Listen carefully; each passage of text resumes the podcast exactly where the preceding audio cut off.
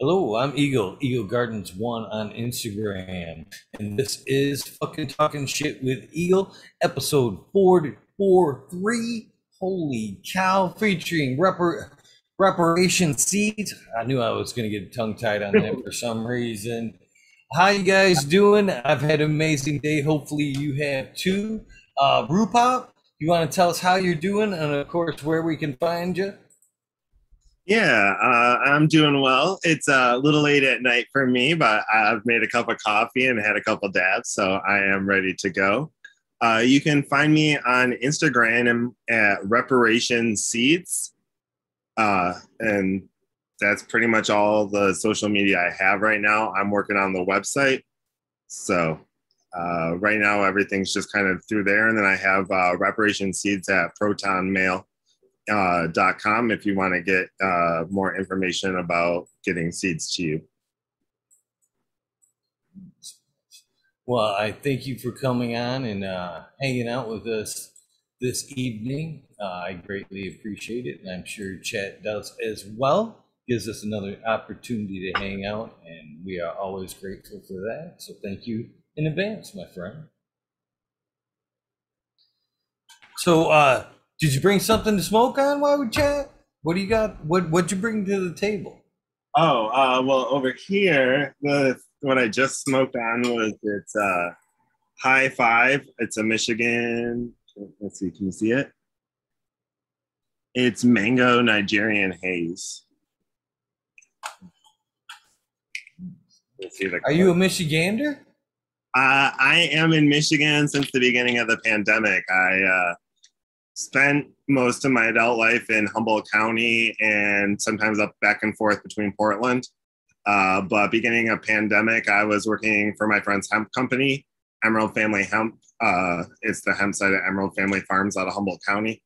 And uh, people just weren't taking on new products as everything was shutting down and when a lot of the smoke shops were non-essential uh, we closed down the hemp side and they were focusing on the cannabis side, but I was already back in Michigan and kind of sheltered in place here. So I've been just, I just started running seeds and it's a medical state. So I'm a caregiver. So I have had a friend that was going through cancer and I had a couple other friends that use cannabis as medicine. So I've been helping provide them medicine and then just working on genetics and working on autoflower as well as early photoperiod seeds that can perform here in Michigan. Um, working from my Humboldt collected and source genetics as well as people I have met through Instagram.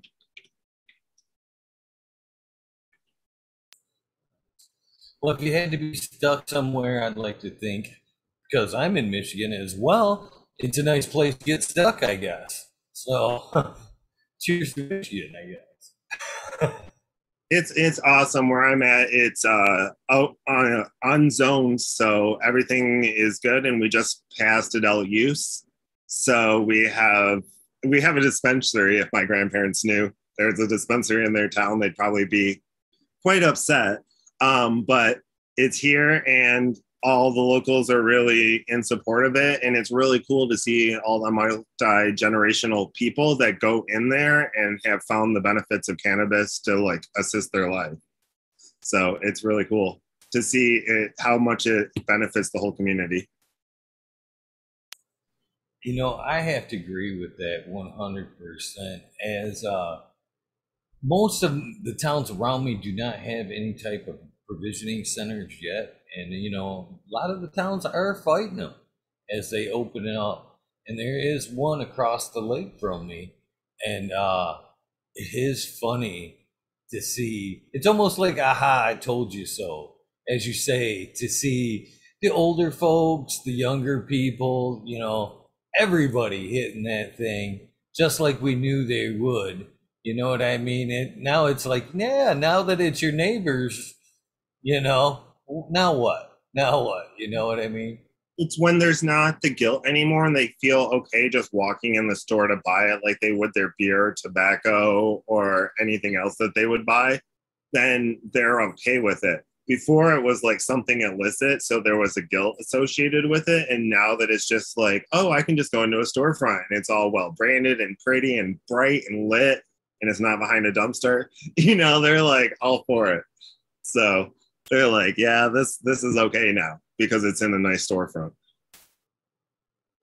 It makes it easy. It brings in that revenue for the town too that a lot of these small towns could use. Well, uh, which is nice too. Definitely with the money here, they were like, we were talking to city council and they're like, well, we can't afford this. And I was like, well, if you get money for every license and everybody can stack licenses for cultivation and there's already medical farms, then they have to pay the adult use farms. Like that's all this money every year that could fix the roads and pay for these things that we need. And it was still kind of an unsure thing, but the local dispensary gathered signatures and it was either it passed by like 51%. So if three people showed up and two said yes for cannabis, then the town passed it and we wrote the law, or the city council had to write it. So all of a sudden they passed it real quick so they could write the law. But otherwise, it would have been the law would have been written through the ballot initiative. So the dispensary gathered signatures and they had to decide did they want to let the dispensary's signature group write the law or did the council want to write the law? So they passed adult use once they realized it was going to pass either way because the community wanted it.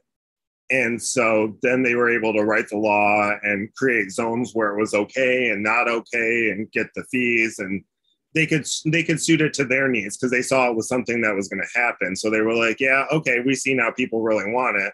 Let's do it. And so then they just passed it. So it was really cool. It was just they were scared that they were going to lose the boat. It's even though they use it themselves. It's it's the fear of what the older people will think. But the once they saw the signatures, they were like, "This is cool. We can bring it out." And so now we have it, and it's really it's it's generating money for the community. For me, all those people, uh, it would they're vets. They're vets. And you know what I mean? The township's going by the book, you know, oh yeah, we don't want this cannabis and you know, all the vets around me are like, we're tired of friggin' drinking.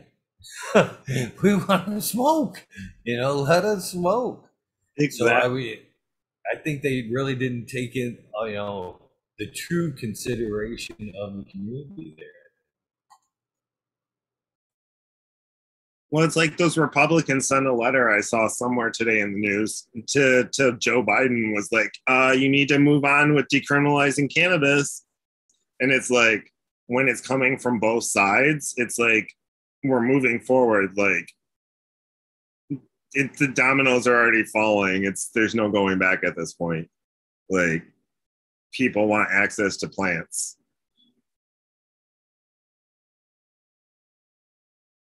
I know i know i do and i encourage everybody to grow. You know i do every day. I, I I almost get on the soapbox way too much, but I do. I encourage people to grow. Anytime they, you know, talk about dispensary, the prices and everything, I'm like, you know, it's way too easy to grow. it's way too easy to grow. Well, and that's that's something that I do through Reparation Seeds. Uh, like a couple weeks ago, I taught a class in Detroit, and it was a germination class, and I partnered up with Dairy Doo, and they donated soil and prizes um, Hydro 45 up by, in Williamsburg donated some stuff. Uh, Canna King or Canna Club here in Luzerne, our local dispensary, donated cannabis prizes. I donated the seeds. And then we taught the class, and it was like, here's your seeds, here's your soil, here's all the different things that you need. And let's show you how to use it. And I'd even like sprouted seeds. And so everybody went home a grower. Like they took home a plant with them. I was like, well, there if, we plant this today and you carry it home with you there's no like i'm going to plant these seeds later. Like you're now a cannabis farmer. Welcome to this club. Anything you need just hit me up. But like you, we started today. You planted your first plant. And it's like and i do it with feminized auto flowers.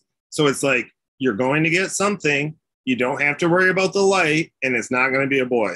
So it's like it kind of takes out some of the shortfalls of things that can scare people off like i have to sex it or how do i get the lighting right or what if a light leaks? It's like just try this outside and just just get the experience of growing it.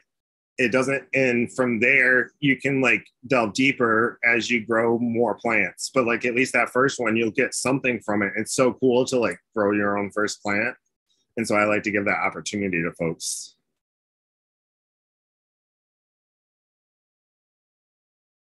That's pretty awesome. That's pretty awesome. And just out of curiosity, and because I run the Dairy Doo, or I'm running Dairy Doo currently, uh, which one did they give you? Which one are they suggested as what to run? Because I've run the veggie and I've run the flower, you know, in a side by side, and I'm curious to know which one they supplied you. Well, Okay, so Sue sent me a little bit of each. So I got the seed starter, and right now I have clones. Um, I repacked my iHort plug trays with the Dairy Doo seed starter after I soaked it in rainwater, and I she said to clone direct into it. So I do, dipped it in the rooting hormone, the that's in all the rooting clones, and then put it direct into those plugs. And they're doing really good. They look healthy. They haven't wilted at all, and because that Dairy Doo holds such moisture and it's so fine in the seed starter it it seems like it's gonna they're gonna clone into those plugs pretty good. Um, and then from there, it'll go into the veggie doo. That's what I have the uh, mother plants into is the veggie doo. So that way they have nutrients, um, but they don't grow. Uh, they're not. I don't want them to even think about flower. So I didn't want to have. So I use the veggie doo for that. And then, but for the autos, we gave everybody flower doo because the autos don't need any nitrogen really. And so you want to just basically like put them in soil that's already like leaning towards flowering um, at least in my experience. And then that way they tend to be a little bit shorter but their nodes are closer together. So you don't end up with those like larfed out auto flowers. Because um, i find if you feed them any nitrogen or any grown nutrients past the second week of them they tend to get too stretchy and they don't they don't set as well. So I normally plant my autos in uh like I'll run a cycle of photos and then I'll use that leftover soil in the five gallon and just plant auto straight into those pots. And they do great. It's that like second use soil. It's like Roots Organic that's been ran once, or now it's Dairy Doo that's been ran once. Uh, I was originally using Roots because, or I would use Royal Gold if I was out in California, but I always try to source locally. Uh, and so I've been using Dairy Doo for the last year. For me, I like the, the price is definitely right. And so far, so good. I ran the veggie through uh, all the way through flower this last run. And for the bigger plants, it it seemed to fall a little bit short, which is fine. You know what I mean? Uh, because this was my first like full trial run with it. You know what I'm saying? Did you uh, did you feed other nutrients with it, or did you just like put it in there? Nope, nope. I just put it in there. I wanted to see what she had the first run basically. Yeah, I didn't want to start throwing shit on top of it. I kind of wanted to see what it had in the tank first. Oh yeah, no. Uh, uh, for my indoor, they get a like a light feed of Athena Ag and a little bit of Power SI just to like, because like for the indoor, like when I'm doing like especially like for the nursery, I just want to be able to like micro feed and control exactly what I'm feeding them when I see they need a little something. So I use those. Um, I don't use that outside. Like outside, I have hugelkultur and living soil beds. But when I'm inside, especially with in like making just making seeds, um, I like the Athena because I can control the feed and just push it along when I need to. And then the Power SI is amazing for the. I just you can just see the difference when you use it. I don't know how else. It's I really like it for silica. I don't like I don't use it myself, but I always enjoy the input of others and you know, hearing their results. So we're moving through this way too quickly, way too quickly. So basically, we usually start right from the beginning, right from the beginning. When was your first time with cannabis, if you don't mind sharing? The first time I grew it.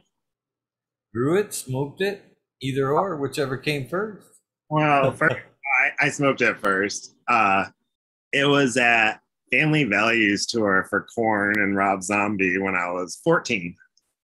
Uh, uh, yeah, it was here in Michigan. I think that was in Pontiac or somewhere in Detroit. I can't remember the venue. But some super skunky weed, and I didn't know what it was. But like as far as being like a skunk weed then, but I remember smoking it. And so yeah, it it wasn't until I was probably in my late teens, like early 20s, that I though that I really started to smoke cannabis regularly. And it was I had really bad bad leg cramps, and somebody had me try it, and it relieved the pain, and that kind of got me hooked. That it helped my body, um, but I also enjoyed smoking it socially.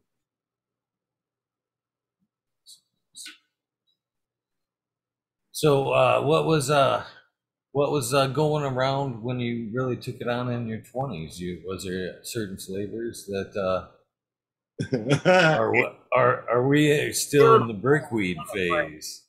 it was a whole lot of brick and then you had to pay like you had to like find the like Phish hippies or the grateful dead kids or like get go to a rave in detroit and like smell it out. And like you'd be so stoked to get something that was green oh my gosh i just wish i'd have kept all those seeds i used to have a massive jar because well you got more seeds than weed back when i bought weed um when i first started so uh but I dumped them all in the ditch that flowed out into the Saginaw Bay at high flood season. And I was like, good luck. You're going to the marsh. Um, when I was in my teens, I was like, goodbye. And they all floated away. So they, uh, I don't have some of those old seeds, but it's really interesting to see how much the cannabis genetics have transitioned, even from when I first moved to Humboldt County in the early 2000s to now um, to think that I'm actually like digging through uh, blue dream crosses right now. I I there was one time we got robbed and they stole like over a hundred pounds and they picked up a 50 pack of blue dream and saw it was blue dream and set it back down and stole something else. Like they left it by the door. Because like they were in the middle of robbing us and we caught them and then you could see that they'd realized it was blue dream and they're like we don't want this. Not even tweakers can sell blue dream. And it's like now blue dream people are like because it's blueberry haze and everything else is basically like chem or triangle or perps or og so it's like that blue dream is such a different side of cannabis of those older genetics that we had in the mid 2000s it's now i'm interested in digging through it again How big of a culture shock was it from going from Michigan to Humboldt? Man, that'd be like entering a kid in, in the candy store, I would think, as far as cannabis goes. I didn't I didn't even know that Humboldt was like that. Like I had saved forever this article from about Santa Cruz and wanted to go to Santa Cruz uh, for being the stoner school. And then I ended up in London for a couple years studying fashion school. and when I had to move back, I just picked Humboldt off a map. It had an airport. It was in California. It was as far north as I could get because my best friend had moved back from Europe to Portland. And so I wanted to be able to see her.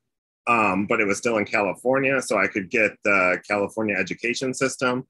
And so I hitchhiked down from Portland in a car, rented a room off Craigslist, and I went, entered the house, and they're like, harvesting weed. There's piles of it everywhere. There's jars and bongs, and there's like hippies, and they're just like, I was like, y'all rented me a room off Craigslist, and you're just like harvesting piles of weed, and like you just letting a random person in your house.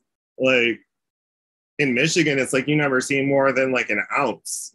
And so just to see like a desk with a giant mound of weed, and I was like, could I have some? and she took like a measuring cup and she packed it full of buds and she dumped it on a plate and she's like this should get you started and i was like whoa this girl just gave me like almost all my rent back in cannabis like on a plate i was like on my first night and she said this should get me started i was like oh i think i'm gonna like it here And within a week, I was like working at a grow and like taking care of plants. Uh, the first thing I grew was pot of gold to tell you how long ago it was. Um, so yeah. That's awesome. That's awesome, man. What a great place to take on uh, learning how to grow cannabis, other than from the masters in Humboldt. Yeah, it, I was really blessed to have ended up in that place and like to just have picked that off a map, and it was so well paired for my interests and my skill set of working with plants that it was just it was just meant to be.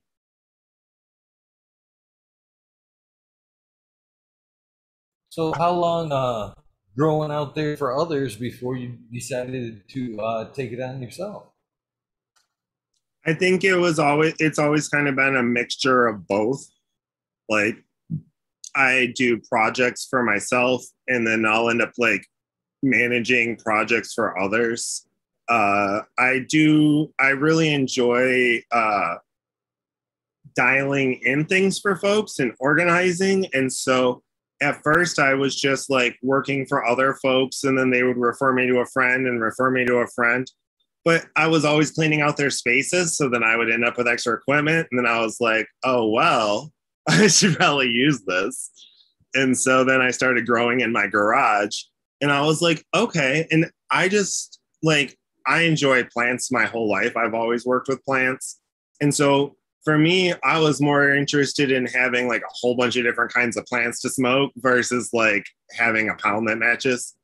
And so like I've always in my personal, I've always just had more I've been more interested in the genetics and exploring um than like large production, but eventually I started running farms for other folks in Humboldt and uh it was really cool to be able to grow at scale, to be able to see like plants and be able to get them from like quite small to their 10 12 feet tall and these huge bushes.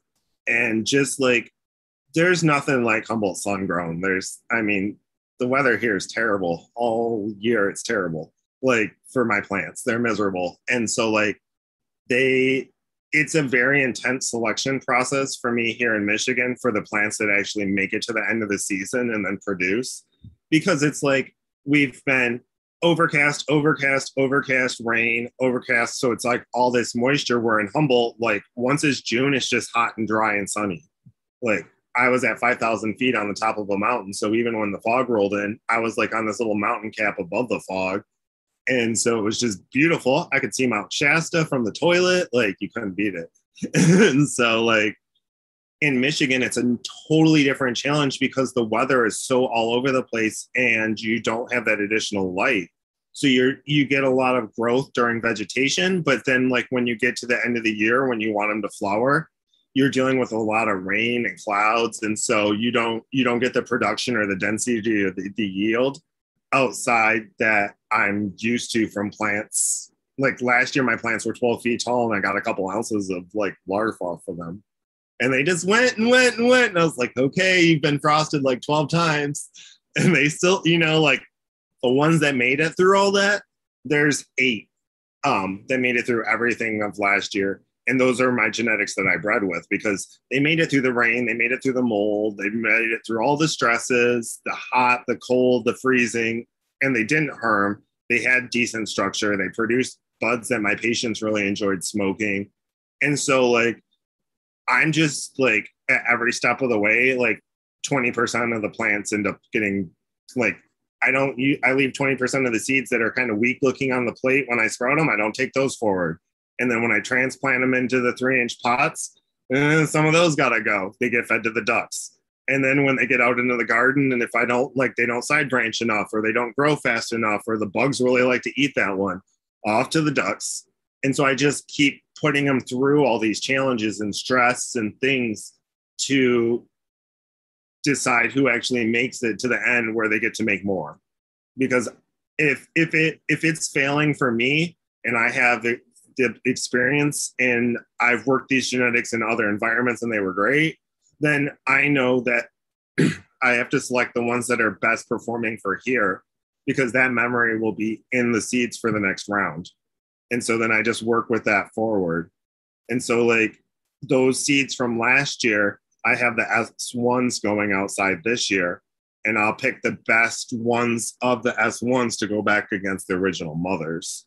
So I can then stabilize those seeds to move forward, but then also create new outcrosses to try to find more unique terpene combinations. Because realistically, THC and CBD are in everything a little bit or a lot. And yeah, you can get it by the bucket, but like it's the terpenes that are your experience. That's what makes smoking one plant to another plant. I don't care about 30% THC. I'd rather have 20% THC and like 12% terps. Like that's going to take me somewhere. So like it's the same with when I buy dabs. I want saucy. Like if it get crumbly is okay, but like when it's super super saucy in there, that's the terps. That's your different experience. I have as much THC as I need. I can get THC all the time, but it's the preservation of terps and concentrates ever since I had coronavirus in the fall that it's been teaching me to relearn my smell and taste. Like for the first five months, all I could smell was lavender. Shit smelled like lavender. Lavender smelled like lavender. Dirt smelled like lavender. Everything, or it didn't smell. Like that myrcene terp was the only thing I could smell and so I've just been searching through the terpenes and through the really strong ones. And if I can smell it or taste it in the concentrate, then I buy it until I can pull out that flavor and discern that individual, like the mango or the strawberry, to like teach my senses to learn smell back. But it's the terps, that's the magic.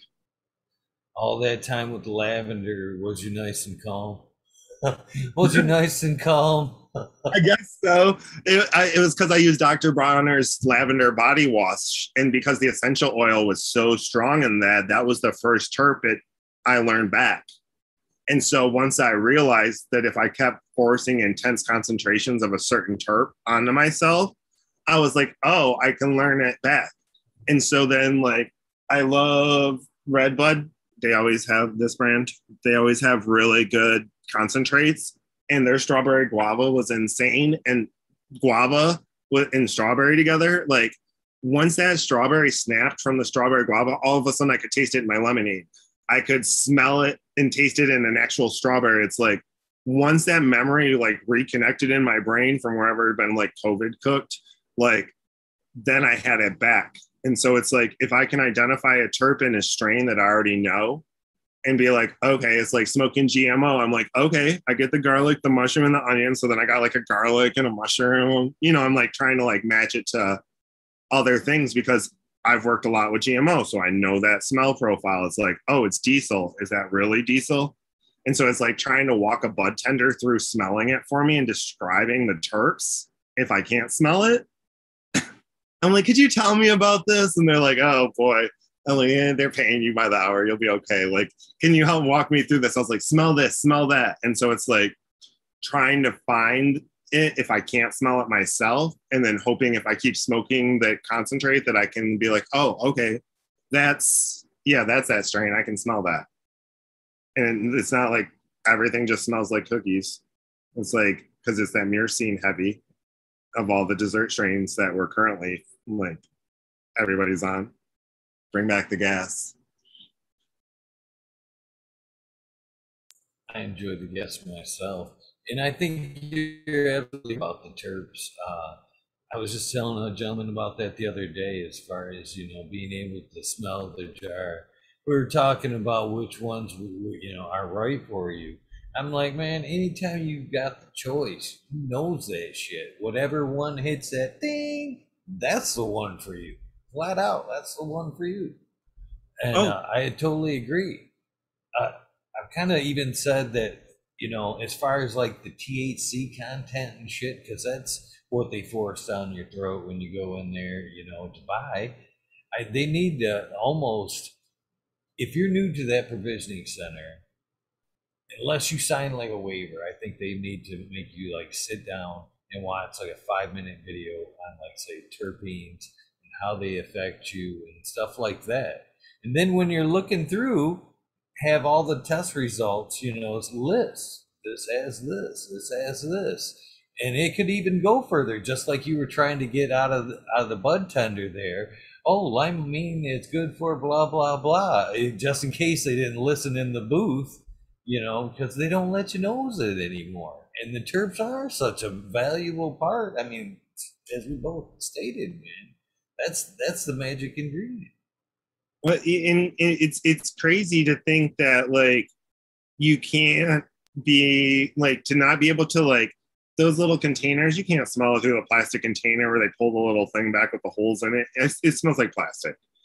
like and like by the time they've opened it a dozen times for you, like and all the other people, it's stale in there. So it's like there's not the smell. So like everybody's buying. Like when I watch all the people at the dispensary shop, they're just buying off of like a menu. They're literally looking at a piece of paper and like picking it out. There's not this like finesse of like old school where you could like in Oregon they open every jar and like they're like here smell the jar and you can like stick your head in the bud. No, I don't think you should put the whole pound in a mason jar and open and close it and wave it around all day because that's going to go stale too. Um, but just to be able to have access to be able to fresh interact. Where California, we had to package everything ahead of time. So everything was like two or three months old by the time it hit the store because you had to get it tested, put it in a package, get that tested, get this tested, that tested, put it through distribution. Distribution has to touch it. And then if it sits in distribution for a year, they throw it away. Like my friend worked for a company, put all her products in distribution and because the distribution company wouldn't get back to her after a year, they're like, oh, well, it's been with us for a year. And they threw all her stuff away, like $10,000 worth of joints. She could have transferred it all to uh, a dispensary as a gift and they could have given it away to all their patients. But because the distribution didn't care or bother because she wasn't a huge client, they just let it go. And they're just like, oh, it's expired. And then they destroy it.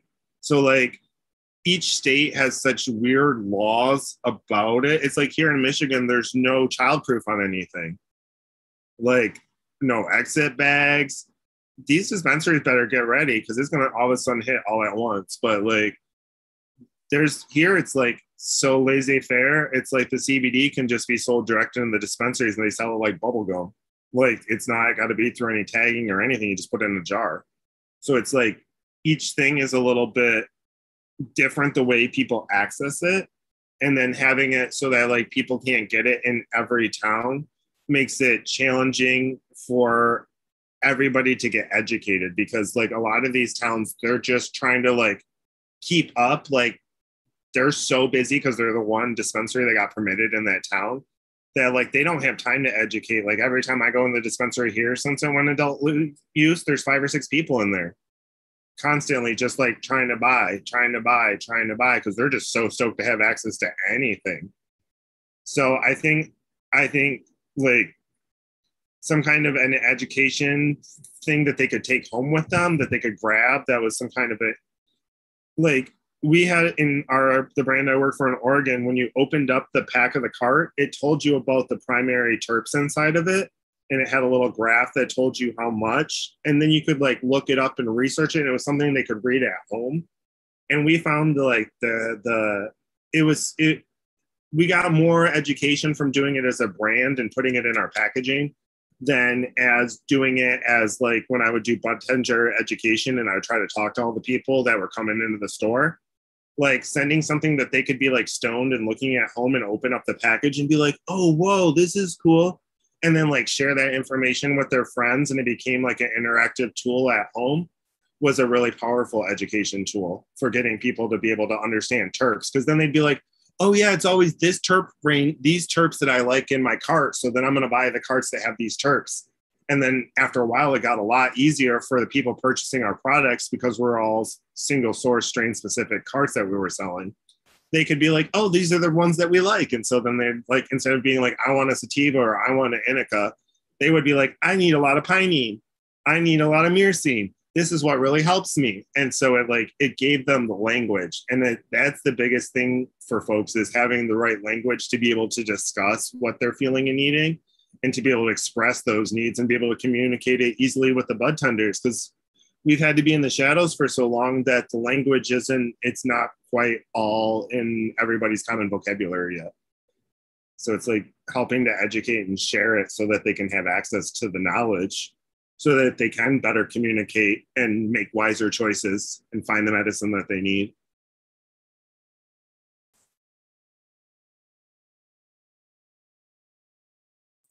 I remembered what that thing was. That one thing I was forgetting pre-game, and that was the the pre-show apology for me, uh, multitasking. Uh, because I know it would throw it. You know, I, I try to apologize to everybody before show because it would throw me off. I was if you are on, the, if I were looking at you and you're all, hey, I interact with the people in your chat for the show. I know, I know, but I still like to apologize for it because I think it's rude as hell. Uh, but uh, uh, thank you for understanding, by the way. Um, so I just kind of want to relate back to the jar thing. Uh, I miss those days. I really do miss those days. And you know, it was. I agree with you for one, in several ways. Don't put the the whole pound out there. You're exactly right. And good sales, good sales dictates you don't put the jar out there.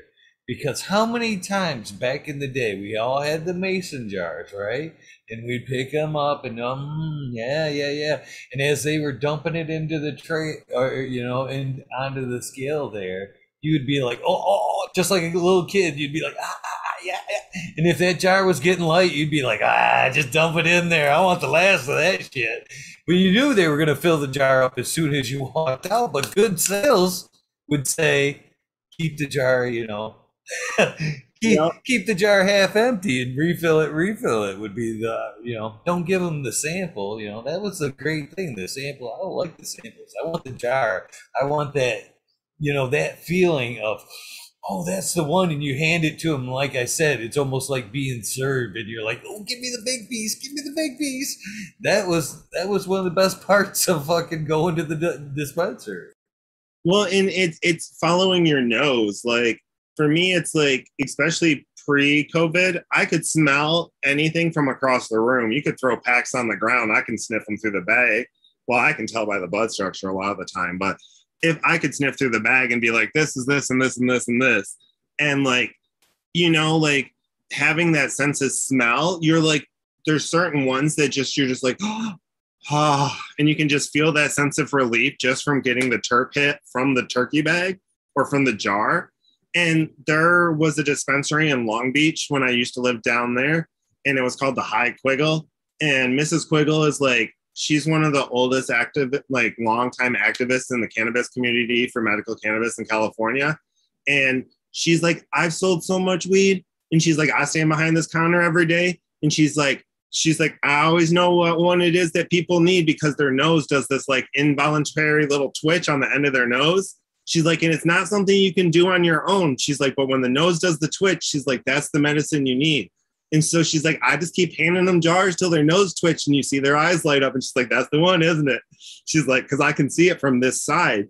And she's like, people, people's brains, it's like when you're hungry and you crave a certain thing, you certain plants and certain cannabis strains like are certain they it's just they you crave them at certain times or they're like it's like you need this at a certain time. So it's like, oh, okay.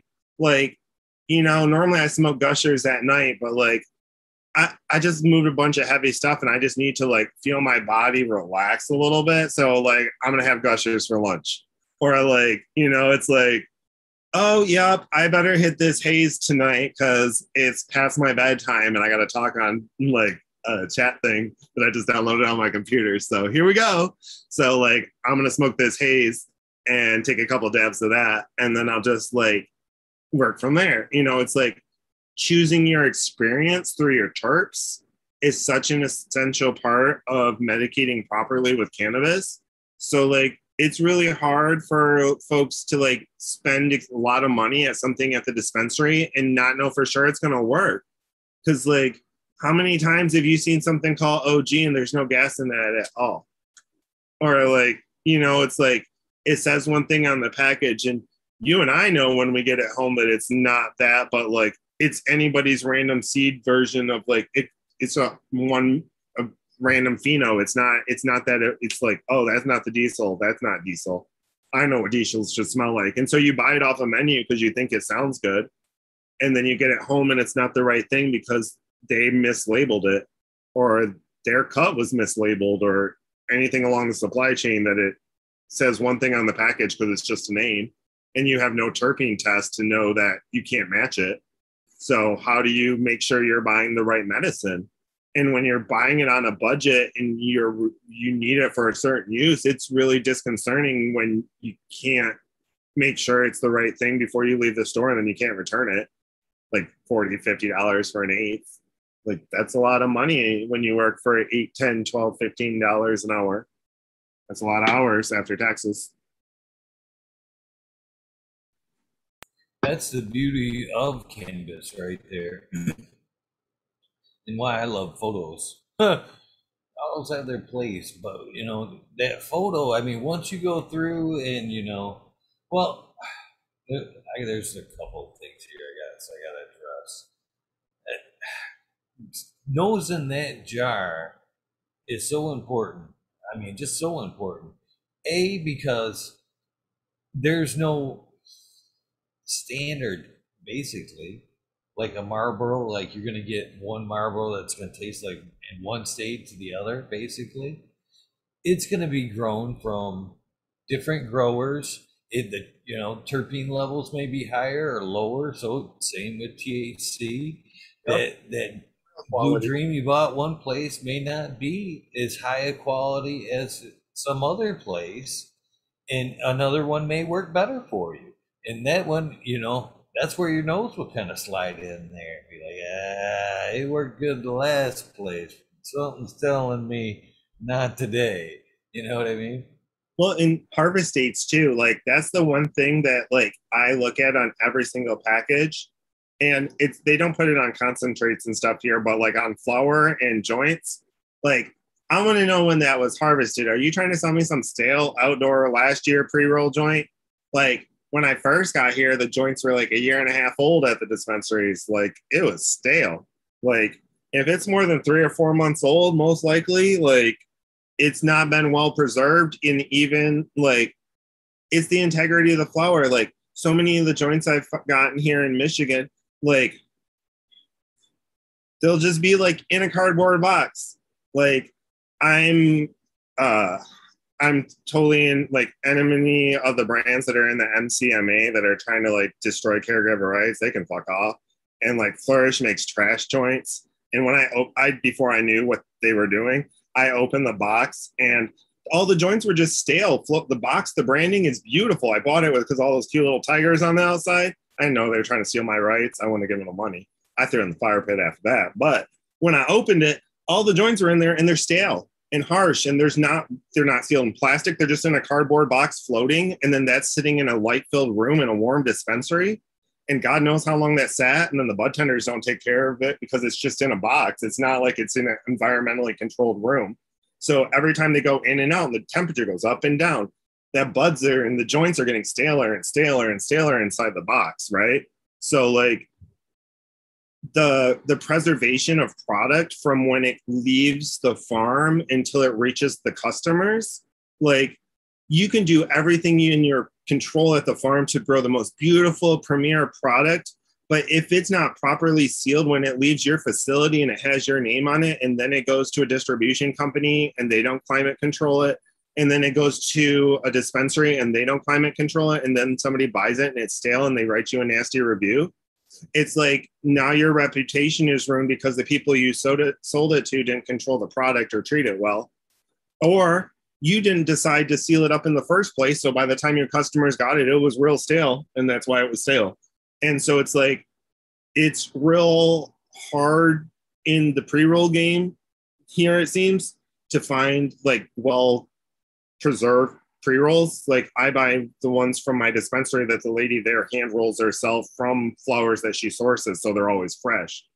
Because otherwise, most of the commercial ones they're not well packaged to begin with, and so then it's stale inside the container. When you're paying like 12, 15, 20 bucks for a joint at the store and then it's stale, that's really frustrating. Or it's stemmy, or there's a hole in it, or all the different things.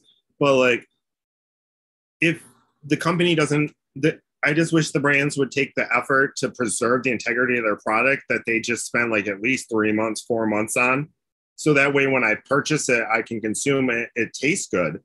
It's not like stale in the container at the store because that's that's really disappointing. And I've had that from some really, they're really conscious brands, but the packaging like is not. And I've had it from really unconscious brands where it's just they just missed that one step and so it's stale.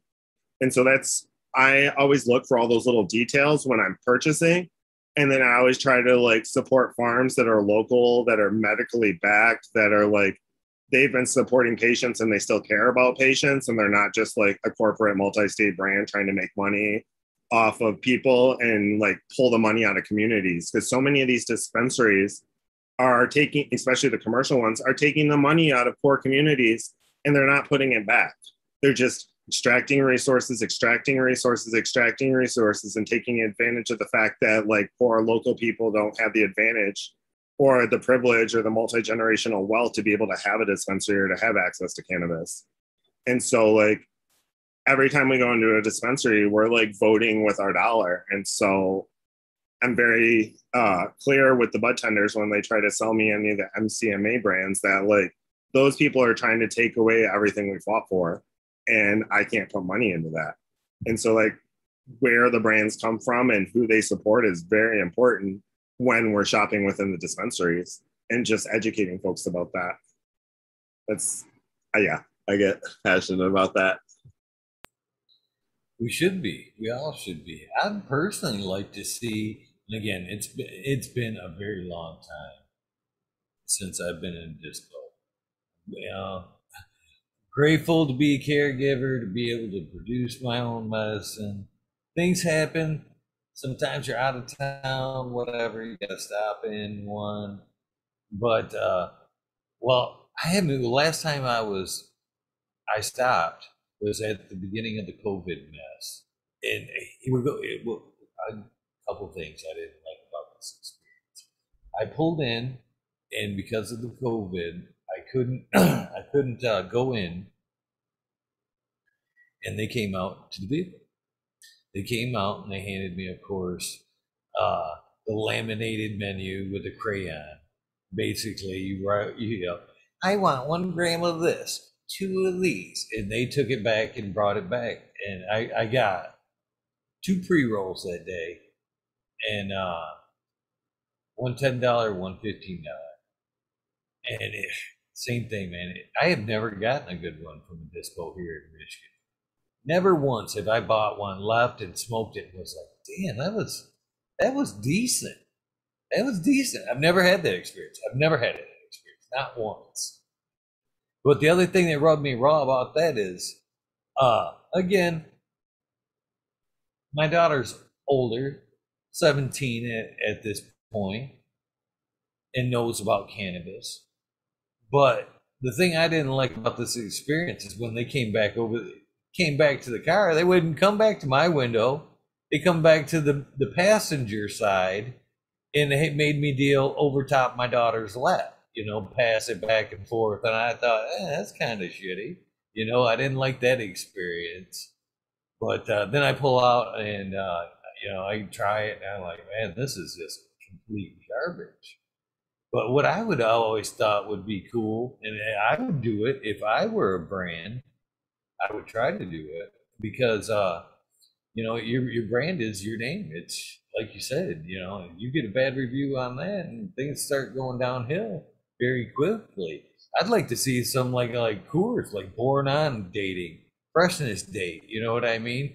To where a representative for that brand come around and checked the dispos and was like, hey, this shit's past date, man. I'm taking on just like you would with bread or anything else. I'm taking this shit back. You know what I mean? I'm taking all this bud back. I'm going to make extract out of it or edibles or whatever. Here's that's, fresh flower. Well, and that's kind of what California tried to set up into the system, but because everything is through distro and farms don't have any, like once you transfer it out, you lose it, uh, control of it. And so, like, for me, like the best thing I can find is like, can you, there we go. See how there's all those little numbers on the bottom and all the information? It's like you can see it says that it was production date. It was produced in 10 20 20. And then this was like, then the next part it says that the date was 12 22 20. So that must have been when it passed its test as a product. And so then you can judge. And so I ask the bud tenders always to show me the harvest date. And if that shit isn't on a product, then I don't buy it. Like you trying to scam me, like it's supposed to be on there. And so if your product is so sketchy that you can't even follow the rules and the laws to put the production date and the harvest date on your product, then I just don't buy it. So like I will make the bud tenders like, and not to be rude, just because I don't want to spend my money, my hard earned money on something that I'm going to be disappointed in. I just am like, do you mind? Could I see this one? Could I show that? And then I try to educate them and explain to them why I'm asking these questions. And they're always super grateful for me sharing knowledge with them.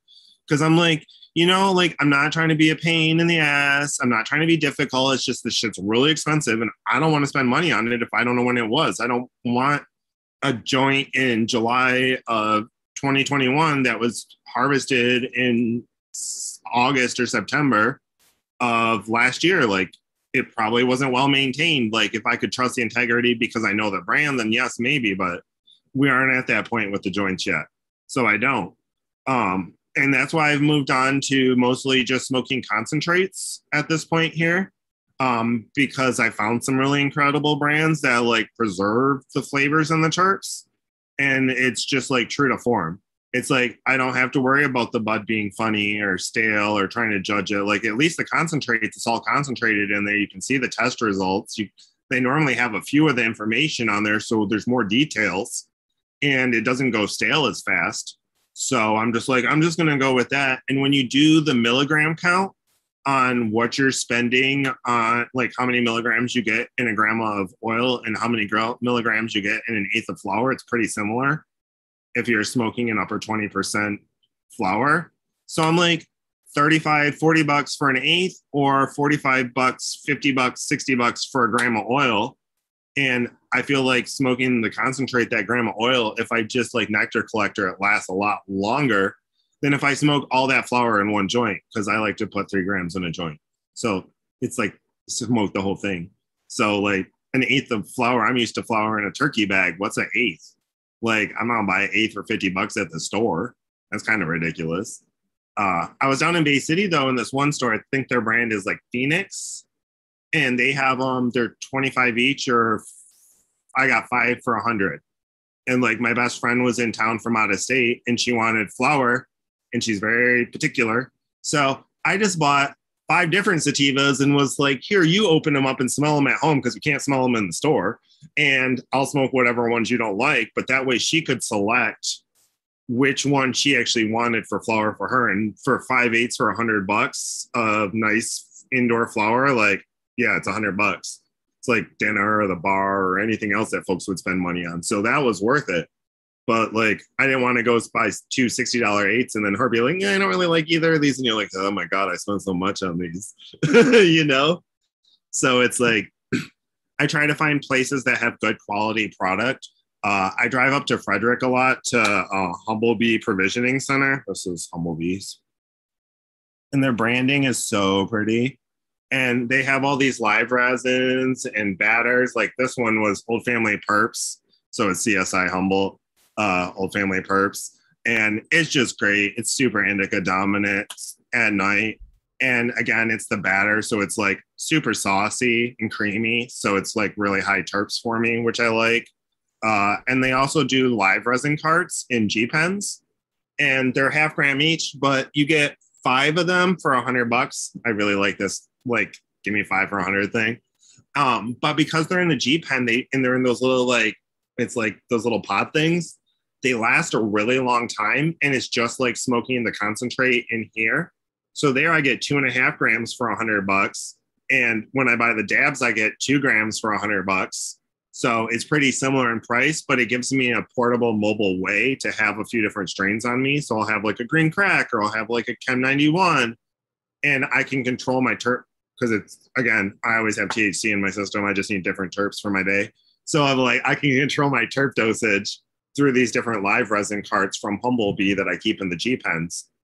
And so I put different stickers on the pen so I can identify like the zebra is the indica and the giraffe is the sativa. And like that way I know which pen I want to vape because they all look the same. But they like even provide you with the free battery at the dispensary when you buy the five. So it makes it, it's finding those accessible price points and high quality that's something because they're vertically integrated and the dispensary is manufacturing, harvesting, producing, and selling it, they can make it at a price point that people can actually access. And so those are the dispensaries that I like really appreciate is because they're not trying to gouge you. They're like passing on the savings to their patients. And so I try to put my money there. Gotta love Frederic. Is it me? Is it just me since you've been there? Do you not get that feeling when you come over that hill like you're like in a Joe Dirt, that scene in Joe Dirt where you like they're showing Silvertown. Frederic looks like Silvertown as you're coming north and getting off, and you, you can see just like that kind of little picturesque section of town there, and it kind of looks like Silvertown and Joe Dirt there when you come over there. Definitely like a little old timey town, but like ever since the pandemic, like everything up here, like there's like bidding wars like Portland here. Like people are paying double the asking price. Houses are lasting for two to three days. Like it's crazy. Like the market up here, like every business is all the downtowns are being revitalized. There's so much investment. Like there's not even rentals available really. Like so many people came into northern Michigan once we got able to work remote and be further away. It's like myself, I didn't live here before. And now I've been up here a year and a half and I'm living what was my grandparents' cabin where they used to live. But like most of the, my neighbors used to not be neighbors that were full time, and now almost everybody's full time because so many people came north. Like where West Branch like now feels like more like how Saginaw felt. Like you're just like it just keeps moving north. It's not like up north is over the bridge at this point. Like you know, it's they're not so much the woods anymore. It's like I can hear a lawnmower at all times of the day, every day of the week from somewhere. It's like some old man got to go cut something ass down with another fucking, and then the next guy's like, but it's like where before you just like heard silence and you were in the woods. It's like now there's somebody somewhere everywhere on every parcel and property. And so like there's this resurgence like the downtowns are full like small businesses are taking off. It's this it's it's this interesting revitalization of people coming up north and up north not being like rural anymore. And so like it's it's definitely changed up north and what it's like to be up here. Um and but it's still very uh it's very south of the north up here. Uh, there's like I'm surrounded by crazy racists. Like they hang Confederate flags on either side of the post office, and the poor interracial kids live in the house behind them. Like it's uh yeah. It's it's very unique after being uh in Portland where everybody's so progressive. Like I mean, it can be like overly progressive to the point where like everybody's triggered by everything and then that doesn't really get people anywhere either. But it's definitely like it's been uh, interesting living uh, this far north in Michigan because like the antiquated um, backwoods views are still very, very, very, very strong up here. Like it's it's I just have to have really firm boundaries with like my neighbors and everything else. I'm like, that's not acceptable. We're not talking about that. You cannot talk like that. And if you are, like, go back on your side of the fence. Like, I don't want to argue or talk about politics. Like, all the old white men suck, but like, I will take somebody that gives me some human rights over no human rights. And so it's like, having these conversations with folks up here, it's like it's been really challenging because like I'm like, let's just talk about like plants and animals and stuff and like just be like treat each other with humanity and respect. And uh it's been really uh it's been it's been interesting living uh this far north in the woods. But it seems like cannabis is like a really good unifier that we can all agree it's awesome. And then we can try to find some common ground and then we can not talk about politics and we can talk about plants and then we can talk try to like be humane and compassionate and see each other's perspective. And so i really like having cannabis as a unifier because like people that would have never interacted before we're all interacting now because we run into each other at the dispensary. And so it's again cannabis is bringing people together even when they're extremely far apart so it's it's I'm really grateful for it in that effect because being always having plants and cannabis and knowledge, like I can share with people and then you can kind of break through that wall and you can find a humanities and a connection in people with each other and try to find where we're similar versus where we're different. And so then we can agree on that. And so it makes it a little bit easier to try to connect with people because like we all like weed it seems like it's crazy that people up here that like you'd never expect them like, oh yeah, weed, yeah, okay, now we can be friends. I was like, awesome, perfect. That's something we can connect on. So it's just like finding those things with people and connecting uh, versus focusing on the differences. But it's it's definitely been an eye-opening experience coming back to Michigan after being on the West Coast for the last 15 years. Yeah, it sounds like we're pretty close and locale there, to be honest with you. Uh, it's funny because, like you said, there, uh, you do see them people at the fucking dispensaries and shit. You're like, ah, all right, yeah, no, we're not, yeah, yeah, you're all right, yeah, we have something in common. That's cool. But fucking uh, Frederic, I got to give Frederic some props, man. Again, I think that I think that town was cool as shit because as a few years ago, uh, you know, just prior to the COVID thing, uh, probably so about three years ago, uh, they went through and like cleaned up all the dispensaries up here. They just like wiped the map out of like northern Michigan from like say West Branch up. They just went.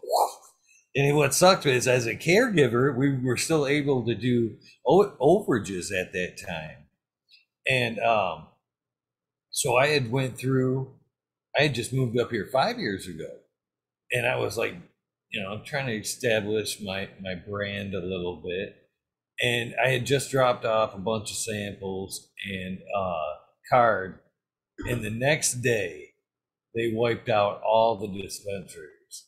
Feds wiped out, you know. I was so nervous. I was like, oh shit. I was in all those places just the other day. Damn it damn it. But just after that, Frederic was the only town up here that was like, and uh, maybe that's why it reminded me of the Joe Dirt thing, the way it, you know, sparkles, because that's the way it was, man. Frederic was that town was like, we don't give two shits. You want cannabis? We want everything in cannabis in Michigan. Bring us your business. You want to grow weed? Come to Frederic. you know what I mean? They didn't give two shits, and they were the first one up here to, you know, I was like, hell yeah, Frederic, you're all right, guys. Well, and it's it's still very like very few towns up here have it. It's like Frederic. I'm in Luzerne. Then there's like uh, uh over in Williamsburg and Traverse City and then like over in Manistee, Manistee has like eight uh or seven dispensaries all in a little strip. Like, but it's like the towns seem to either be like as many licenses or as many people as possible or nobody. And so like they're like forcing market competition by packing them all in there because then you're like there's no way you can support them all. Like you have to pick the one that services your needs and like does the best job of purchasing. And so like some towns, if there's only one dispensary, like they cannot be as good at their buying as a town that has eight people or eight, six or eight dispensaries. Because if you have competition, you have to get the best prices. You have to offer it at the best prices, and you can't like sell people stuff that like when they get it home, it's not that good because they bought it off a menu. Too bad, because they they can go somewhere else. So I like when the towns put multiple dispensaries in a town because it forces competition and it like makes the dispensaries get on their game. So like I think that's why the flower in Bay City was like five eighths for a hundred bucks because I could go to like 10 dispensaries in Bay City, like within two, three miles. And so like they have to be competitive versus like well, we're the only Walmart here. So this is what it is $90 grams of oil and $50 eighths, you know? So it's like, it forces, I like competition in the marketplace. Like, I like when towns allow multiple dispensaries because it allows competition. And, and that allows consumer choice and that's what the consumers deserve. Like they shouldn't be forced to just buy Wana gummies. Again trying to destroy caregiver rights. And Wana makes you purchase like hundreds and hundreds and hundreds and hundreds of gummies. So like even the dispensaries that want to get rid of Wana they've already invested thousands and thousands of dollars into because you have to buy like a case of every flavor and have it all in your store to be able to even carry it. So like you're just stuck with all this product and it takes forever to sell and it's overpriced. So it's like you're just kind of like trapped in this deal and now you have this product. And like for me like seeing what people pay for edibles in the dispensaries when i know how much it costs which is basically nothing for cbd at this point like it's under a buck a gram in isolate so like a thousand milligrams is like on a dollar and so like when the dispensaries are selling a thousand milligrams of cbd isolate for 30 bucks like that's extortion it's just the same with like the thc it's like it shouldn't cost like for a distillate cart. It's distillate. That means you took trash and turned it into magic, and then you added some fake terps to it. So like, that's how you can get the same terps in every state. You say you can't get the experience. You get yourself a two like a vape cart in any state with a like plant based terps in it. They put two or three terps. You get OG, Blue Dream, like they have all the generics, but it doesn't have that depth of experience because it's only two or three terps. But that's the artificial terps in the distillate is about the only way that you get consistent, but it's not a good product. It's like it's basically just like amped up THC with a little bit of fake flavor on top. And so, like a lot of people, I always try to educate them away from the distillate t- carts because they're not getting a full spectrum experience. And I think the full spectrum plant products are way better for folks to really have a deep medicinal experience than just distillate with flavor on top. I completely agree there. I completely agree with that. Uh, 100%. So let's double back a little bit, uh, Rube. Sure. Let's, let's, let's double back. so, uh, when exactly did uh, did the breeding uh, become a, a passion? When did you start wanting to do that? When and why?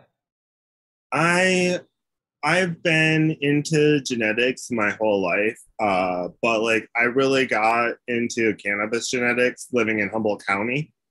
Uh, and so I was always just kind of collecting seeds and making little projects on the side with different things that I would come across or that I wanted to preserve. And then as I got more and more into it and was realized it was really the terps that were the unique thing, that's when I really got interested in uh, starting to like work lines and work into genetics that like really met my personal needs and that I found that my patients really benefited from. And so that was years ago, but like the last two years have been like heavily focused on seed production uh, to for more focus on biomass uh, than as than uh, focus on just buds. Uh, that's why I got into the auto flowers because like when you're working on a square footage, uh, breeding the autos and just packing them in there and then extracting it all into a full spectrum oil, you get all the terps in there, you get the THC. It doesn't matter what the bud is shaped like. You just want it to produce a lot and produce a high quality product. Uh, and so it's a nice early, instead of pulling covers on a first round depth, you can do that and then fill it with photo full suns in your same square footage. Uh, so I was working on autos for that for an uh, extraction company out in Oregon. Uh, and they were now working on um, doing it for South America. So I've been breeding autos for projects down there. And then I have another friend that just got a couple hundred greenhouses with the government in Thailand. And so I've been working on genetics for them as well. And so just like in each each area and like I have to look at like the climate and consider like the environment of where the plants are going. And so to think about uh, which direction I want to take them because different environments, like if it's super high elevation versus low and hot, and humid, it's like, do I have changing weather? Do I have extreme cold? And so I've been now focusing like my big thing is the the ability to hold up to mold and moisture and like to be able to freeze and then be 100 degrees the next day and then drop down to 40 degrees and go all through that without stressing and slowing down the growth of the plant.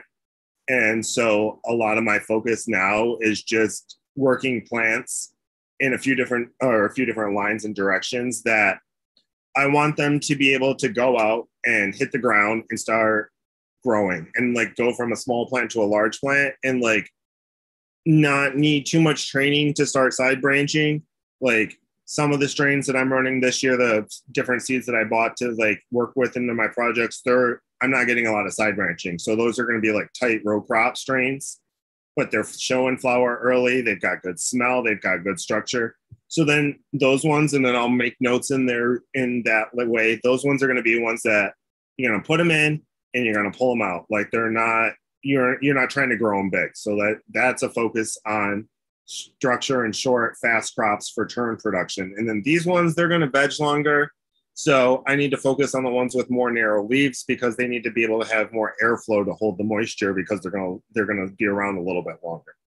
And then so selecting for those traits. And so I just work different lines and I have like I don't know where I have it right now, but I have this giant piece of poster board and I have all the strains like that I have in my mother's, and then I have all the strains that I've planted this year, and then I broke them down, and I'm like, where is their what is their primary ancestry? I'm like, is it a Northern Lights plant? Is it like a Chemo G plant? Oh, does it have East Coast sour diesel in it? Is it got perps in it?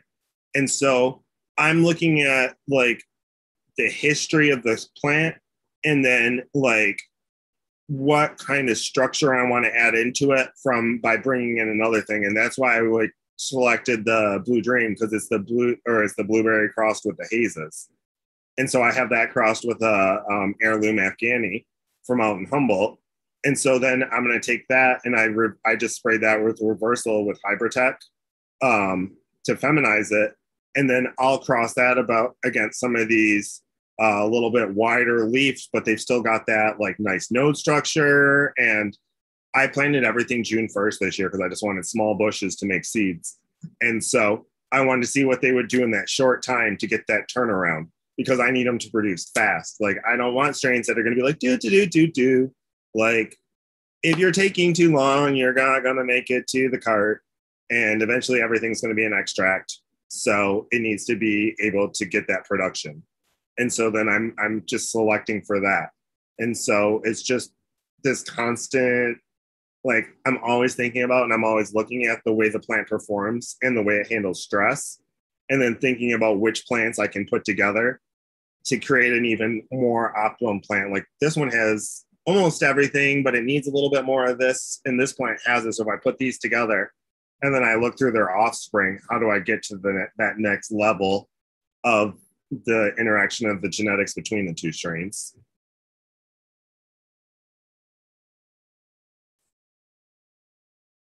I appreciate the fact that uh, you're uh, choosing your phenos from outdoor strains. Uh, I think that's a very key to uh, genetics as we move forward. I'm uh, very on the record of saying that I think that indoor breeding is going to weaken cannabis in general uh, because we're, we're giving it along for indoor conditions. You know, further and further down the line as we breed in, breed in, as we breed it for indoors, we're not necessarily having it ready to be outdoors. And where I think we're really limiting the pheno selection. You know what I mean? Uh, well, we're only bringing out what it's capable of indoors. We're kind of watering it down every time. Aren't we? Well, I, I, I like last year when I started all my plants. I started flats and flats and flats and flats of plants indoors, and I started them as little seeds, and then I transplanted them to three inchers, and then I transplanted them to one gallons. And like as they went through all those stages, they had that kind of delicate environment. But then they went outside and went into that like Michigan, northern Michigan environment. It snows every month up here pretty much, or freezes. Like it was 44 degrees the other day. It it freezing rain snowed at the end of June. So it's like the plants go through all these stresses. So I what I just keep honing them down, honing them down. And then the final ones are the ones that go into the hugel beds. And then once they're in the hugel beds, then I watch them as when they start to flower, when how well they handle all the environment. And then it's like if they don't finish by like the end of August, first week of September, how many frosts can they handle before the bud structure just goes to shit? Because the frosts are good because it ramps up terps. So for extract, like it's good.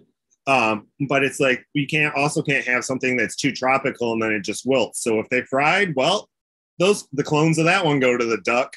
And so like I had clone, I had I take a clone of everybody that's outside as a preservation and keep them in the nursery. And then as they fail tests through when they're in veg and into flower, then I just chuck the clones to the ducks.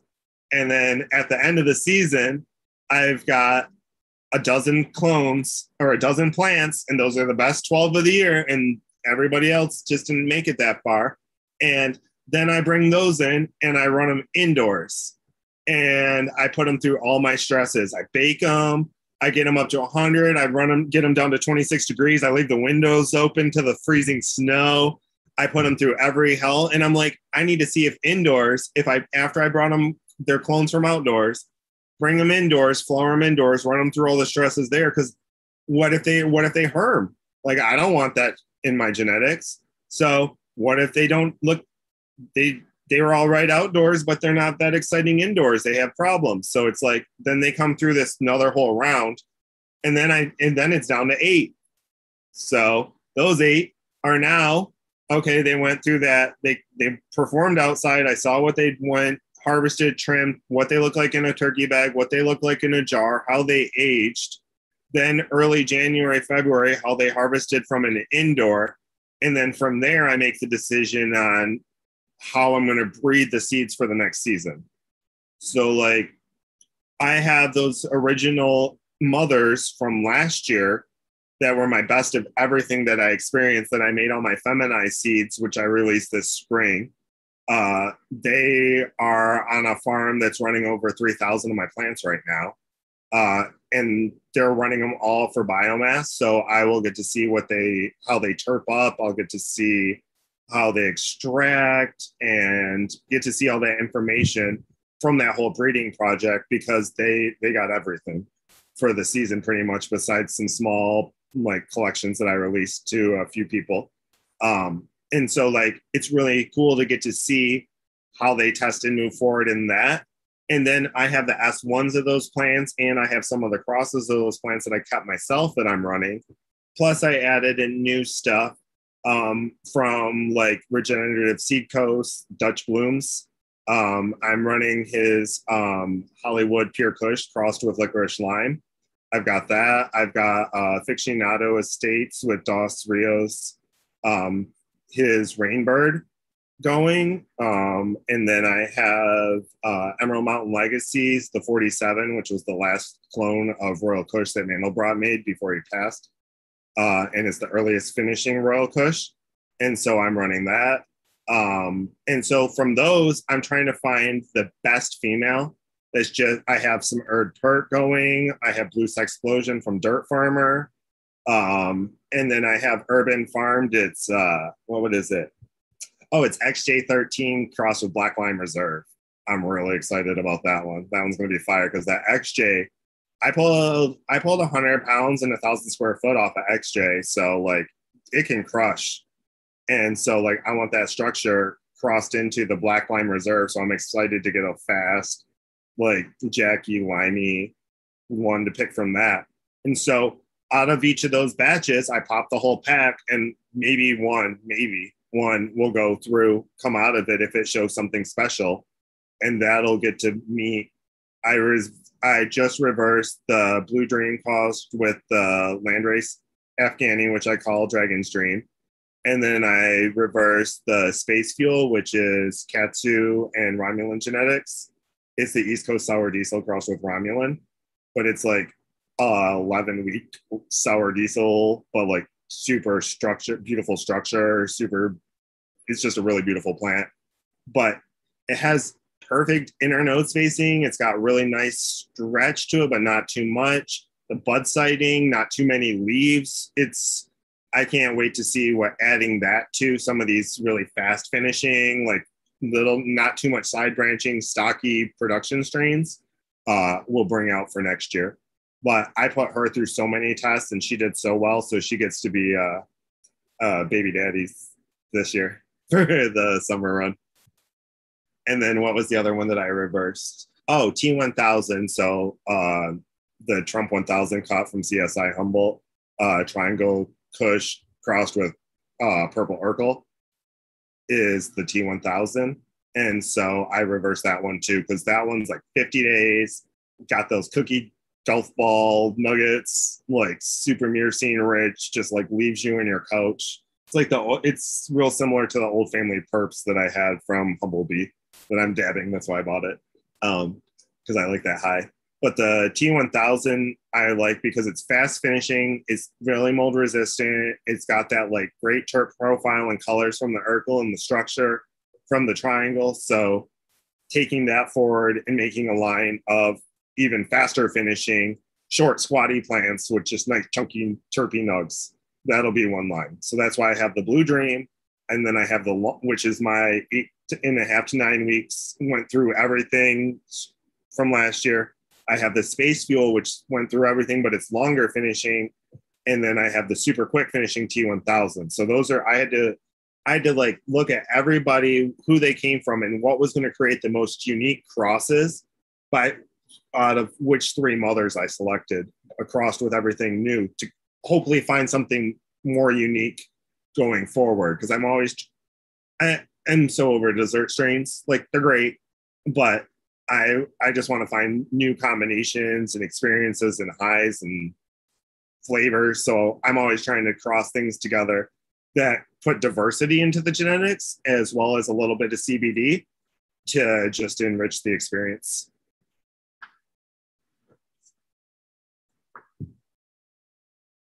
So, what uh, strains do you have available that will stand up to uh, the Michigan climate here? the ones that I've seen that I'm seeing do really well right now uh, are any of the ones that are crossed with uh, the, the Puna and the TARDIS. And um, Puna is Puna butter crossed with Girl Scout cookies. And then that that was um, from Kaigu Coastal Seed Co. Um, and then that was crossed with um, Harley Sue Dog by BioVortex and Humboldt Seed Company. Uh, and so you get that like Harlequin in there with it. Um, but you've got the Hawaiian terps uh, from the Puna, and then you got the cookie structure in there. And so I've been focusing on the early photo period. So a lot of the Punas, uh, they start flowering and finish like a month earlier than their their early photo period. So like as soon as the days start to shorten after the solstice, it triggers them. So instead of waiting until the middle of August to get going and then they're not done to the middle of October because the weather and climate here is kind of rough, these tend to they they veg along, veg along. You can keep mothers of them, you can keep them running along. But as soon as you shorten the daytime, or like naturally the environment shortens the daytime, it triggers them to flower. So like out of the S ones of the Puna that I've got running right now, there's like probably like 15 to 20% that are already like full on flowering right now. And those are the super early photo periods. So I have clones of those. I'm taking clones of those, putting those away. I'll push them back into veg, but then I'll use that to breed, to focus on. I have a cut that I call Aloha of Puna. Um, and she's like, she flowers super early too. So then I'll reverse her, cross her against the earliest ones that showed now. And then hopefully that should stabilize where that they veg normally along and then start flowering around the first week of July. So that way, my goal is to like, I hate pulling depth cover. I hate pulling depth cover. I'm so over it. Like, I'd rather breed, be able to be playing around uh, a batch of autos. That's part of the farm. Harvest, plant the early photo periods. They harvest at a certain time. You're done. And then plant some that harvest at a certain time. So, like, instead of you having to control the light, you select genetics that perform under the light how you want them to. So like for people here in Michigan, if they're if they're having a hard time growing and they're a more novice person or like they're just trying to get a better quality product, you want to be done by the first week of September, second week of September before the environment gets too harsh. So these early photo periods allow folks to do that.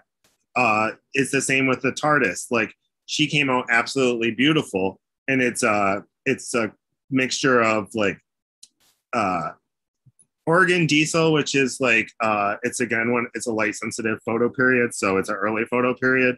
It's got some Timewreck in it. Uh, what else does it have in there? It's got a lot of like Cindy 99, Apollo, Dream Queen. It's got Jack into it too. And so the but it the, the TARDIS produces CBC and CBG in it as well. So it's it's got these even more full spectrum, and it's it's the one that has the most diverse uh, genetic background out of all my plants. Uh, but it, it's it's a really nice stable producer. It's again it starts a little earlier, but this one it's it's going to push into September a little bit, but it can handle up to everything. It's got nice internode spacing. It's got nice structure, and the S ones on that are really consistent and they're nice. There's a lot of side branching. They're nice and bushy. I put them. I planted. I soaked the seeds June first and then June 10th, they were literally like a seed in a cotyledon sprout. And now they're all like good sized bushes. And I just, last year, I spent all the time starting them so early and putting them through all the early vegging and trying to keep them inside and dealing with all that. And so this year, I was like, I'm just going to start them in June. Next year, I'll start on May 1st instead of June 1st. So then I can get them so they're a little bit bigger when I put them outside. So they're more of a bush to start with so that the cover crop doesn't overgrow them.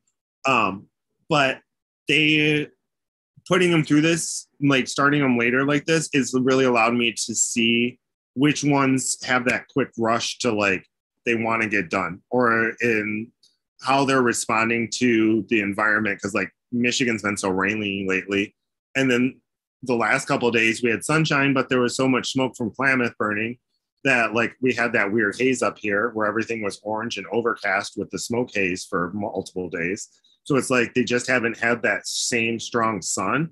But the ones that are like experiencing all that and they're still taking off and doing really good, like those are the ones that are in the contenders for being stars to move forward into the breeding program. Because it's like if they can perform and survive in this Michigan climate with all this weather and moisture, even though they're more indica dominant, quick finishing strains, that's a really good sign. And that's why I used um, the seeds. I got some. This, I signed up for uh, the. It's like it's like a farm share CSA through Dutch Blooms Regenerative Seed Co. Because he's so far up there and he's right on the coast that all his plants, like to make his breeding project, also has to go through all that mold and rain and harsh environment. And so that's that's why I'm using some of his genetics in my breeding project because he's already selected and put those plants through so much that again, the ones that make it into his program can handle all that really harsh environment. So that's that's good genetic information to to include into my genetics as moving forward for new plants.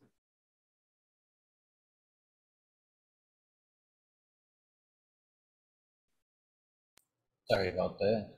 Let's get caught on the on the mic button there. Sometimes it's a little sticky there. That's okay. So where can they uh, grab some of your genetics? I don't think we've uh, threw that You out can- there yet. You can- You can just shoot me uh, email at reparationseeds at proton mail. Um, the we're not supposed to do the sales through Instagram, so if people are interested in it, they can like always just give me a follow on Instagram. And if they're interested in seeds, they can just ask me to send over a menu, and I can send over what I have. Uh, right now, I'm pretty much out of all my early photo periods. That farm picked up everything. Um, and now I have a well being installed. So I'm going to have a full running water because right now I'm on like a really old well that like runs at a trickle. So I'm super excited to be uh, getting heavy running water because uh, it's I have an underground river underneath my house, but my well is so old that the head is uh, calcified. So it comes in really slow. So I've been waiting. I've got everything permitted and approved. It's just waiting for the new well to drop. Uh, and then I'll be expanding and putting in more hugel beds further back uh, out of a bunch of trees and logs I cleared for next year's projects. What did you throw outdoors this year? Hmm? What was your selection to throw out there this year? Uh, this year it was it was the ones that I was talking about earlier. The um, the Hollywood Pure Kush crossed with the licorice rime, the Blue Explosion, which is uh, a TARDIS cross from Dirt Farmer Genetics, uh, just the the 47. I think I went with like 10 new strains or something, and then I have some. Uh, it's Limetta Marmalade and something else. I can't remember what it is right now. It's late at night, but it's uh, from Guardians of the Lost Terps. Uh, he does a lot of really awesome crosses, and uh, he did my first drop of all my um, Churbarkle uh, land race crosses. There's CBD. Uh, he collected the genetics from Siberia, and they're CBD land races, and they're like they grow like five, six feet tall. And then so I crossed those with uh, the Puna, and I also crossed it with like Microdot from Morningstar Seed Co. He grows some awesome giant autos that have great purple genetics. And so I took those and made a whole bunch of different crosses that are one or two or three generations in of crossing to the land race and then crossing out to more production strains of autos. Uh, and so I do have, uh, if people are interested, I did over the winter, we were planning on planting an acre of autos. So I have a lot of seeds for autos, but they I did them all in an open pollination. So there's males from um, Heart Rock Mountains, uh, Line Claws in there. Uh, I have some, what else? There's Morningstar Seed Co. Um, there's a couple males from them, or females that I reversed to be the males. Um, I have some essential genetics in there, um, some Canary OG, uh, and I just did a bunch of different crosses. So I know for sure who the mother is, but there was eight different. Uh, what I did was I popped 100 autos, and then I saw how they came for structure, for smell, for everything, and I narrowed it down to the eight best. And I used again, I, I always use Hybridtech uh, for my reversal spray and I sprayed them with the Hybridtech, and then I popped um, a lot. Let's a lot, uh, and selected um, the best seventy uh, females uh, to be pollinated, and they were pollinated with the eight reversal males, and so that gave me uh, that's where I have for seeds for, but they're all feminized auto, but it's a lot of uh, Mephisto genetics in there, Morningstar genetics. Uh, I did one whole batch of crosses that I I used that are non-feminized, and they're all Anvil crosses from Full Duplex Dan. Um, so Mandalorian genetics. Uh, so I have a bunch of I crossed the Anvil. I used the Anvil male and I crossed it against a whole bunch of different stuff that were all different crosses that I was working. And then I took those crosses and I crossed those against the open pollination. And so, like with autos, you're always all you're doing is selecting the best and moving forward because you can't really preserve parental genetics. I found when I spray, if I spray the reversal right and I leave a branch or two that I don't get real soaked in the silver and the reversal spray, then those ones will still flower up and then you can make an S1 of the parent that you reversed. So like I have S1s of the father or of the ones that I used as father stock for the pollen donation in the feminized batch. as S1s of themselves. So that's how I that's how I'm starting to preserve which ones I'm using so I can kind of still work.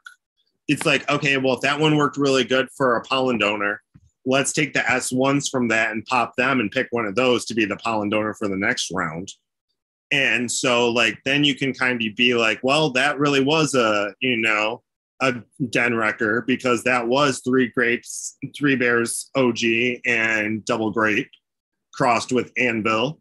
And then it crossed with itself. So I know it's just those three strains. So at least when I pick a seed from that, then I can try to find a similar father then to cross against its offspring that it made forward if I see some traits that I'm trying to stabilize or something that I'm focusing on for terps or structure. And so it's just like picking and moving forward, picking and moving forward. So I have so many auto seeds. So if people are interested in getting started and they haven't grown before and they want to give it a try, like I'll I I I'll give anybody seeds to try. Like I want people to grow. And that's why I started Reparation Seeds is for all the seeds that people buy from me commercially, um, I use I try to give back um, to match it. And it's not always just seeds. Like if I taught a class and one of the folks in the class wanted to get their medical card, so I covered the cost of their medical card because they should have the right to patient medicine. That's the whole point of this. And so, like, I taught a class in Detroit um, for queer, non-binary people of color, and we sponsored, and that's what Dairy Doo sponsored, and that's what I sponsored, and so this is this is how I'm that's why I'm reparation seeds. I'm trying to give back the social equity that I've had the privilege to acquire being in a white male body um, to people that have been systematically kept out of the system because of their skin color or if they're female or if they're anybody that's not a white male that hasn't had the privilege or the access or the intergenerational wealth to get to the things that we had easier chances of having access to. And so it's just how can I give back? And that's why I started Reparation Seed Codes because I want to be able to give back because I have benefited so much from this industry. But being a queer person within the industry, I've struggled so hard to have access that if I wouldn't have been in a male body and a white male body, I wouldn't even have the access that I have. Um, and I got it from lesbians who had it from intergenerational white privilege wealth. So, like, I still got it from my privilege. And so it's like, how can I give it back? So I teach these classes and I provide everything. Like, if you are learning about it and you're new to it and you're interested in it and you haven't had access to it, like, you shouldn't, I don't want you to have to think about like buying the seeds. Like, I'm not here to sell you anything. Like, I'm coming to this event to provide you free information and free things. Like, I'm, I don't want to extract wealth from your community. I just want to share and give back. And so that's my focus with Reparation Seeds is how can I share? How can I give back? And so that's what I've been doing. And so like if people don't have access to cannabis seeds and it's financial issues are like keeping you from having access to your own medicine, like shoot me an email. We'll get you some seeds. Like it's an envelope. It's not that much. I have the seeds. Like you should be able to have access to growing your own medicine no matter where you are, like what your color is, what what your gender is, who you are. Like if cannabis helps you as a medicine, you should have access to it. And people in power and privilege shouldn't tell you you shouldn't, or they shouldn't force you to like only be able to buy it through the dispensary system and then tax the shit out of you so that you can't afford to get the milligrams that you need. Like if you need help getting to your medicine or having access to it or like learning to grow it for yourself, like I'm here to help you. And so that's real that's really what I'm trying to do is just give back to the community and uh, share cannabis with folks because I have the access to the genetics. So I'm constantly making more. And I do sell them um, to uh, commercial groups, but I that are like growing for adult use or medical use, but I also give back. And that's giving back is so important because if people hadn't shared with me, like, I wouldn't be here today and with the access that I have. So I just want to be able to give back and share. And so that's why I've been doing these classes. We did the germination class, and then we'll kind of, as the plants progress, we'll teach the next stages and the steps um, I'm looking into, I really want to start teaching edibles classes Um, I have no problem. Like I make from like for my patients, I infuse full spectrum oil and CBD into MCT oil, and I put it into mason jars for them, and then they just use a tablespoon, and it's 500 milligram dose. So then that makes them 20, 25 milligram edibles from that one tablespoon of oil. And so I teach and empower people to be able to make their own edibles, right? But providing them with the infused oil. Like it's made from trim. I got plenty of trim. I just want you to be able to have to buy it. Why should you pay 10 $20 for 100 milligrams at the store? How is that accessible to cure your pain? You've got to work an extra job to buy your gummies. And then you're eating all that processed sugar too. So it's like if if I can teach and empower people to be self-sufficient, like the dispensary is a great option. It's nice to be able to have the choice, just like it's nice to be able to go and buy like groceries at Whole Foods. But like if you can harvest that same quality of groceries out of your yard and provide for yourself most of the time, and like there's plenty of people that don't want to grow that can go to the dispensaries and they'll stay open. You're not going to put them out of business. They'll be fine. Um, so like if I can help people to provide for themselves and not be dependent on the like on the commercial industry in cannabis like i think that's really incredible and i'm always down to help set people up and teach them how to do it. And so if people want to be a care provider in michigan or they want to grow learn to grow and they want to help make medicine for their patients like i'm always down to share knowledge and information and people can reach out to me on instagram and talk to me and I'm always happy to just like help find solutions. I love finding solutions. I'm very solution orientated. Like if folks can complete, it's like if you complain about it, I'll find a solution.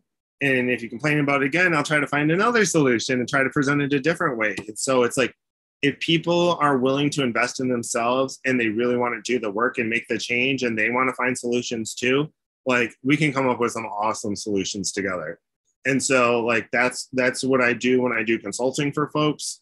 And that's what i also do when i'm just trying to help people like have access to their own medicine. It's like how can i help you learn to be self-sufficient?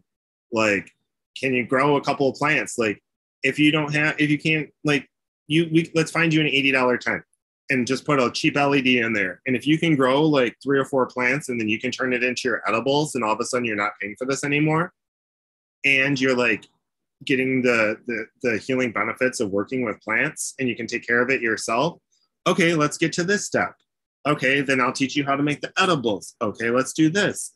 And so it's like just that self-sufficiency and self-reliance like it's so empowering to folks to be able to like provide their own plant medicine like and to have access to it and not have to depend on the dispensaries for everything. It's nice to have the option but like self sufficiency is so awesome. Well, I greatly appreciate the fact that you're helping other people grow. You know, more and more people should be growing for themselves. As you stated, it can be bank breakingly expensive, especially as you're trying to use it as a fucking medicine. Uh, there's no way. There's no way. I mean, at, at that point, it could almost competes with the price of hand in hand with pills. I mean, uh, and they're making it so if you don't grow it yourself, I mean, come on, I, who can who could afford to make RSO? Oh yeah, store bought meds. You need a couple grams a day when you're in the later stages. Like, it's it's insane that they're charging like 50, 60, like RSO should literally be like ten dollars a gram at the most. Like at the most. Like anything more than that, like RSO is the reason that we have medical cannabis, should have medical cannabis. So like that is a patient forward product. People are not buying it to dab. Like if people are buying RSO, it's because they're fucking sick. And like that should be subsidized by all these like more expensive, fancy recreational adult use products. Like you want all this fancy shit, that's fine. It's expensive but like RSO that's keeping people from dying, like I've known people that like stage four, they tell them there's no chance that they're going to live and they have less than a month to live. and then they start ingesting multiple grams a day of RSO and they go back a month later and everything's shrinking, it's reducing, and then they go back later and the doctors can't figure out where it went. And like, we can't make medical claims, but like, if you can see somebody like, I know people that are alive, like, that were supposed to be dead 10 years ago because I shared CBD, like full spectrum RSO with them. So it's like, I know that like I've experienced the healing ability in people in my life, have experienced the healing possibilities of this plant. But like if it hadn't been a gift to be able to give them the amount that they need, who can afford 60 grams of RSO? Like real, real. Like even even at ten dollars a gram, that's still six hundred dollars. Like you really have to be invested. Like and you have to like believe like that's scary. That's a lot of money if you're already poor and sick and dying to like shell out that kind of money. So like it's it's yeah, like that should be at a low accessible cost. And with hemp production, like like RSO should get it even cheaper because any of the isolates, like I use them as an amplifier. So if I have a full spectrum, uh, like a full spectrum CO2 extracted uh, THC RSO, but I want it to have more CBC and more CBG. So then I'll amplify it, I call it, and then I'll add in isolate and I'll warm it up and I'll infuse it, and the isolate will meld with that RSO. Well, like now it has a higher concentration of CBC. So like that's going through a totally different receptor in your body from the CBD and the THC. So then it like hits a different type of inflammation. Okay, let's do that. And so like I'm able to custom blend for my patients uh extra full spectrum products. So like if people are like, "Oh, well I've done the research and for the type of cancer that I'm experiencing it's recommended that I have a high amount of CBG, a little bit of THC, and some CBD and some CBG. So it's like, okay, so then I can create the ratios from all the isolates while using full spectrum tested THC oil and create the ratio that they need. I'm like, you need a 20 to 1? Like a lot of the older people in my neighborhood, all the older ladies in my neighborhood for sure, like all of them, are on the super high full spec they're on full spectrum but they're on a 20 to 1 of cbd to thc because they don't want to get high but their bodies ache. Like the one lady she fell through the hole in the floor and compacted her whole body because she fell into her well hole. And so her whole body was aching and she couldn't get around. So then i was like i know you don't like to get high. Um her husband loves the edibles but she doesn't. And so I got her on the full spectrum, super high CBD with low THC, and I just created a perfect blended ratio for her. And so it's like, here you go, take this. Okay, do you want to try a little bit more THC? Okay, well, then take this gummy with your tincture. Okay, now this is your ratio. So then I can control the dosage and then you can change it like your experience. So if you're like, like I take CBC tincture when I get up, and then it's like, okay, well, now I want to add in some THC. So then I'll take a dab. And then it's like, oh, my body's really feeling sore. I need some CBD and take some tincture. And so having access to the different isolates and products for people that are actually using it as a medicine, you can really custom blend their experience.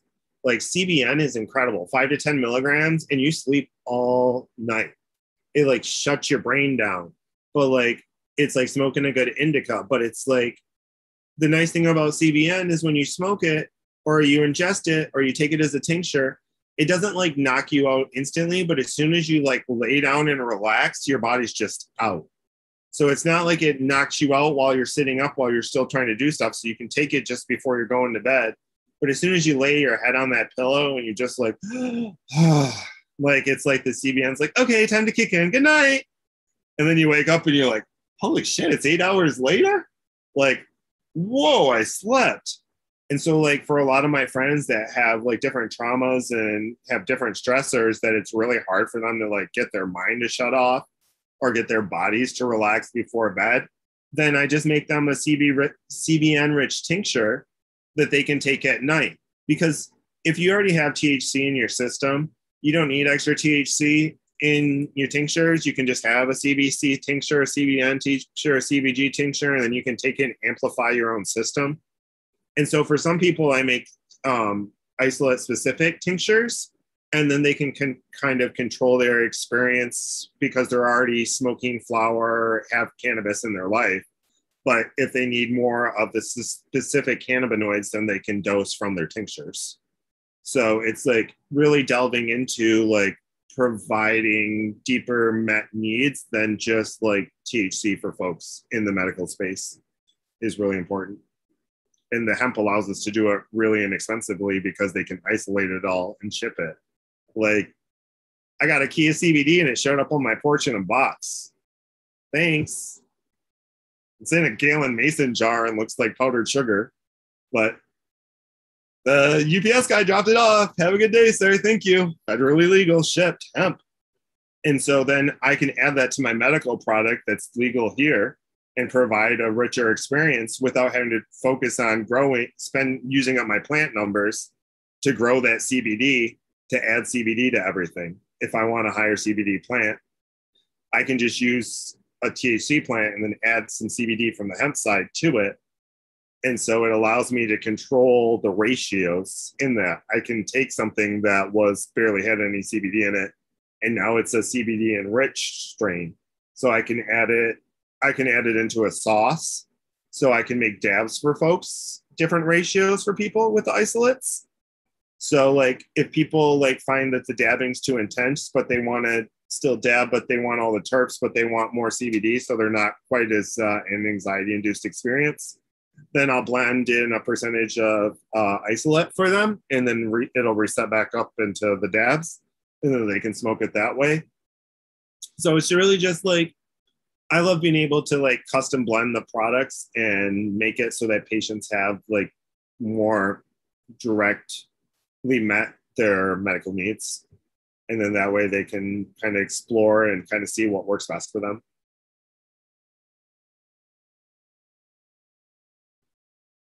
I've seen tinctures do some great things uh, for pain. I'm a fan of the tinctures for sure, and creams as far as that goes. I've seen some great uh, balms. Uh, mm, Definitely. That are amazing it's a it's a wonderful plant, man. It's and that's well, I'm honestly afraid. Well, and one of the reasons I like to see people like yourself and anybody else that's pushing people to grow, or giving I shouldn't say pushing, encouraging people to grow. Um, it just it's it's a wonderful plant, and it, it helps you take care of yourself and enriches you. And but uh, yeah, it's I'm afraid that recreational will is gonna take it away from us. I'm afraid that if it sweeps and goes federal first, then big money's gonna come in and go uh uh uh before the medical has actually got a, got its foothold in. So I, you know, the more people we can get growing on a medical aspect, uh, the better. Uh, I'm a I'm a firm believer of that. I've I've told people, everybody I know. In fact, I was telling people this weekend, get your card, keep your card. You know, as as states go uh, recreational across the board and the medical cards fade, I think you know lawmakers go, mm-hmm. yeah, okay. Well, we, we see we see the real deal here, and funding slows down for you know research in medical cannabis. You need those numbers. You need them card numbers to go, okay, look at look at the demand. We've got to put money in research into this. You know, and if the card cards fade, then the lawmakers go, uh-huh, stoners just want to get high. Well, and the thing they make it so like like the way the Michigan dispensaries are set up that there's two different menus. Well, most of the time now you go in and the dispensaries are only buying for the adult use menu anyways so you look at what your choices are on the medical side and it's all old and stale but that's the only one you get your discount on or you can buy the adult use so like more times than not I'm forced to buy from the adult use menu because that's where the good quality fresh product is because no longer can caregivers sell into the medical side and everybody's growing for adult use. And so like we just get left by the wayside. And so you like some stores will like just give you a 10% discount if you're medical and that's how they cover it. Some have two menus, but like the the the adult use is set up to destroy the medical. That's how they always do it in every state. I've watched it happen. That's why, like in Washington State, you can't even grow your own plants. At least here, you get 12, six per adult, two adults in a household gives you 12 plants. But, you know, it's still like at least people can have a few plants at home where, like, if people don't continue to support the medical, like that's what the MCMA is trying to do. They're like, oh, people are growing too much weed at home and selling it to their friends, and they're not buying enough weed at the dispensary. So we're not making as much money in our corporate investment for our stock options that we thought we were going to buy. So if we just like take away all the caregivers' plants and they can't grow any more weed for their patients, then maybe the patients will have to buy it at the dispensaries, and then we can control all their dollars and buy it at the high tax rate and so they, they it's, it's just like they don't want they didn't want people making their own alcohol or beer. It's like privatization and corporations. They don't want you to provide for yourself. And that's why i think it's so important for everybody to grow. So if you're in michigan and you want to grow some weed you get 12 plants in your yard and you need 12 seeds i'll send you 12 seeds. Grow some plants and then when people need to say they care if everybody's growing and everybody's liking growing they're not going to want to give up their 12 plants so when we got to stand up for our rights, then we will, and we'll be like, no, you can't take our home grows. Like people need to grow home grows. We spend, they've made billions of dollars at the dispensary. If billions of dollars is not enough out of a poor, busted state during coronavirus, I really don't know what to say. Like, how deep is the greed? I guess. Like, so yeah, if you want to grow your own plants, hit me in the DM. I'll get you some seeds. Like, please grow plants and keep growing plants, folks. You kind of pointed out uh, something too, or uh, made me think about something. Is you're right. You know, even our legal producers right now, soon as they get the chance, they are like, "Fuck this medical grow. We're going rack." You know, there's less bullshit. I think they've made it. Uh, they're actually gearing it to where they're encouraging producers to even walk away from the record or the medical market well, and once you go once you go over, you're done. Like you're you're transferred, so you can't be like your license can't be both. But it's like it's like my genetics right now that are my library that I have as a medical person. When we if, if I transfer over into a rec a rec license, then it's basically um I can bring all those genetics over and then they're in Metrc but that's like you get that one time of immaculate conception of when you transfer from medical to adult use to like manifest all your genetics over into the system. So, like, you like when these farms are doing it, like they're just they're there and now they're there and like they have to survive within that system. They, they can't be like, oh, this system sucks. I want to go backwards to where I was at and because of like we're not able to put the overages into the market anymore they're like forcing us into the way that we like work. You know they're like it's like it's all patient to patient. Well of course it's patient to patient. Like you said we couldn't sell the overages to you so of course they got to go to a different patient. Where, where else they going to go? Like they told they told people like if it could be like you could get it just tested and just bring it over and it could be fine but it's like there's so much cost to bring over one unit and you put all that into it like and then the prices are so low how do people survive?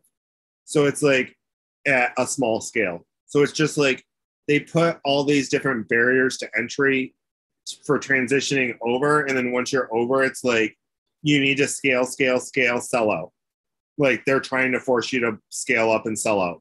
Or like in california it's like how can they run the medical producers into the ground trying to get them convert to adult use and then pay so many fees that eventually it's like okay the only way i can save my farm is to sell out to x y or z corporate multi-state multi-country corporate trash mid grade brand it's because they're the only ones with fucking daddy's deep financing or corporate financing or like raising funds that can afford to pay to keep you growing because oh they want you to spend another $300000 to grade the road and have a pull off every 20 minutes. You know like they keep putting all these barriers to entry to force people to consolidate so that like a smaller people can exist within the market. It's like there's no point in me producing flower at this point. That's why i'm producing seeds. Like what am i going to do with the flower? I still have pounds of flower from last year. Like my patients can't smoke it enough i can't smoke it enough. It's not great. It's not super exciting because it lived in michigan outdoor what's left at this point.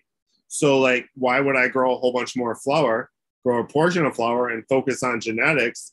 Because at least the genetics can help more people to cultivate which is what needs to happen. But like just producing a bunch of bulk outdoor flower in michigan is pointless. So it's like the genetics and for me and the seeds are like I can go around the world with the seeds, but you can't take the flower out the state, but the seeds fall under hemp because they're under 0.03 THC, just like shipping clones fall under hemp, 0.03%. Put that shit in the mail to anywhere. But what am I going to do with my flower? I'm like up in the middle of the woods. Like there's only like, and everybody goes to the dispensary now anyways. So it's like, besides covering all my patients' edibles and medical like oils and stuff, like what's the point? So like that's and what's the value of it anymore? At eight hundred, a thousand, twelve hundred dollars a pound. Like focus on seeds, make seeds, like preserve genetics and share genetics and help more people cultivate versus just producing more flower into the market that is like it's not necessary. So like, and then when I come indoor, the cost of electricity, the cost of all the overhead, like, I mean, enough to meet the needs to like have some smoke, but there's no, there's not the point to you just keep producing more and more. Like, so I'd rather use my plant numbers to focus on producing seeds. So if at some point I'm forced to go adult use or rec, or I choose to because the medical market has completely been strangled, then at least I have all my genetics and I have the seeds to try to scale up to be able to afford to hold on to my business because it's really hard to grow at a scale and still be an independent business owner. So like that's why I'm focused on the social aspect of it and the sharing of it and kind of being like some has to go commercially, but like also how much can I get back? and trying to get people to be able to give it back just as much as I can sell. And so it's finding that balance. But the seed seems to be the avenue that can reach more people and benefit and help more people grow because I can't share the flower with them because of federal regulation, but I can share the seeds. So the seeds, the seeds are my way of helping people right now and helping to like balance that social equity because most people can't afford to spend $40 like I do on a seed four hundred dollars for ten seeds. you know, seeds I, can be pricey. That's for sure. That's for especially sure. the fem autos. Those are like average ten bucks a piece.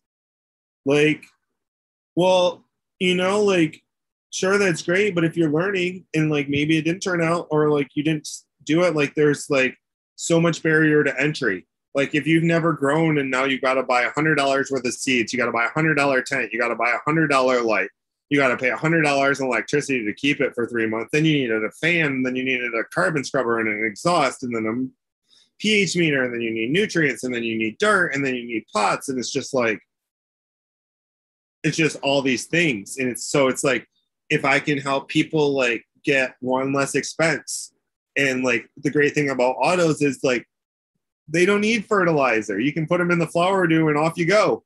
It's a ten dollar bag of soil. You know, you put a, you put two two three plants in there, grow them in a big pot, and you can grow yourself some medicine. And the barrier to entry is really low, and so that's why like providing the seeds for folks that this getting the good genetics that actually produce like I already spent a ton of money buying the mothers and the fathers to all these plants that I made.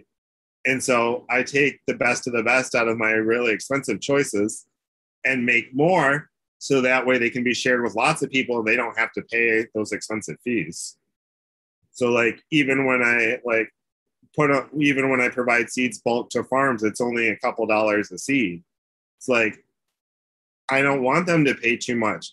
I would rather be like them just grow more plants because the price is right and the seeds are good than to be like, I have to cherish and hold on to these 10 seeds that I have because I spent $400 on them. You know, I, I, I spent thousands and thousands of dollars on the seeds in my garden and I'll keep a few plants because those were the good goods.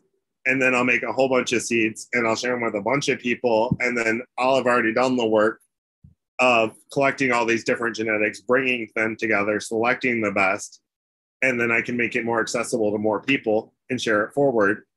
And they can keep creating because the more people breeding and making genetics is more diversity, and some of it will be amazing and some of it will be trash. But as long as people keep doing it, there's a possibility for more. But if nobody's doing it or very few people are doing it, it's really going to bottleneck. And so, like, just having that genetic diversity out there, like for future generations, helps us all.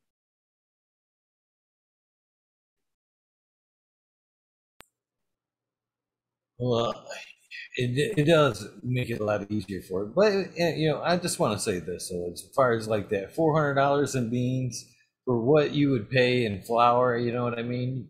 For what you can produce for that $400, I mean, you definitely, if you're doing things right, you should be able to get 400 and then some back, you know. But definitely, but it's it's having the privilege to have an extra $400 to invest in your project on top of all the other expenses on top of it. Like for for the average folks that are living on $15 an hour or $12 an hour, that's like a week or two's rent or week, week or two's paycheck you know, like after taxes, like that's a car payment. That's like a por- big portion of rent. That's food for the month. So, like, for a lot of folks, like, yeah, it's cool that, like, but like one plant produces 25,000 seeds, like, like, or a pound of flower, 25,000 seeds or a pound of flower. Like, it's not really like I get making it exclusive, but like it's also really unnecessary. It's just like like you don't need a four hundred thousand dollar seed drop. Like, I mean, yeah, it's. I mean, it just it just creates an elitist system and keeps it away from the general masses. And so, like for myself, it's like I appreciate that I have access to that, but I also want to like create new crosses. Like I don't feel like I should just like replicate their seeds and then pass them out for free because that's super an asshole thing to do. Um, but if I if I can hunt through their genetics and then create crosses and then share those out into the public, then that allows people to like delve for, further and create their own things, but they didn't have to come up with that initial upfront cost because I did that. So it's kind of where I how I like when I'm things I'm like, okay, I know this is an insane amount of money for these seeds, but I know what I'll be able to find in there. I'll find something that'll be worth breeding forward to take into the next generation. And in the long run, it will pay for itself.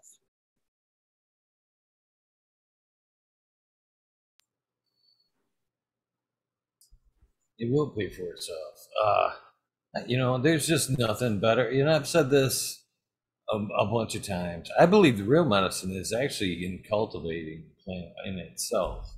And just, you know, obviously there is some medical benefits to using cannabis in itself, but producing your own medicine and, you know, creating that can do attitude when you're sick is a quite powerful thing, you know, especially when you're down and out and, you know, just being able to sustain for yourself is very powerful in itself. You know, uh, I know when I, I've had injuries before, and just saying I can is one of the fucking hardest things I can do. I, I, I can't, you know, I can't. But it, when you can flip that around and you can say, I can, you know, I did, and pick yourself up out of that, I can, well, you're on your way to recovery after. That. Oh, it, the mindset is so important for folks. It is so important, and when seeing seeing that plant grow and seeing yourself like, it's like you're learning to care for something and take care of something, and like at the same time, like it's teaching you to appreciate yourself because you're doing it, and so it's it's it's such strong medicine to like work with the plants, and I feel like you can feel that when you smoke different products to based on like the energy like that was put into it. Like a huge commercial salt based grow versus like a small sun grown grow or something that was grown where the farmer like was super hands on and intensive and cared about their crops versus somebody that's trying to just produce thousands of pounds of bulk. You the the energy that the person puts into their plants definitely comes through in the final experience of the smoke. Uh, I I've always felt that way with cannabis that like it, it has a lot to do with like the love and the intention and the focus on the plant from the farmers really has something to do with the way the plant responds and what the final medicine is that it produces.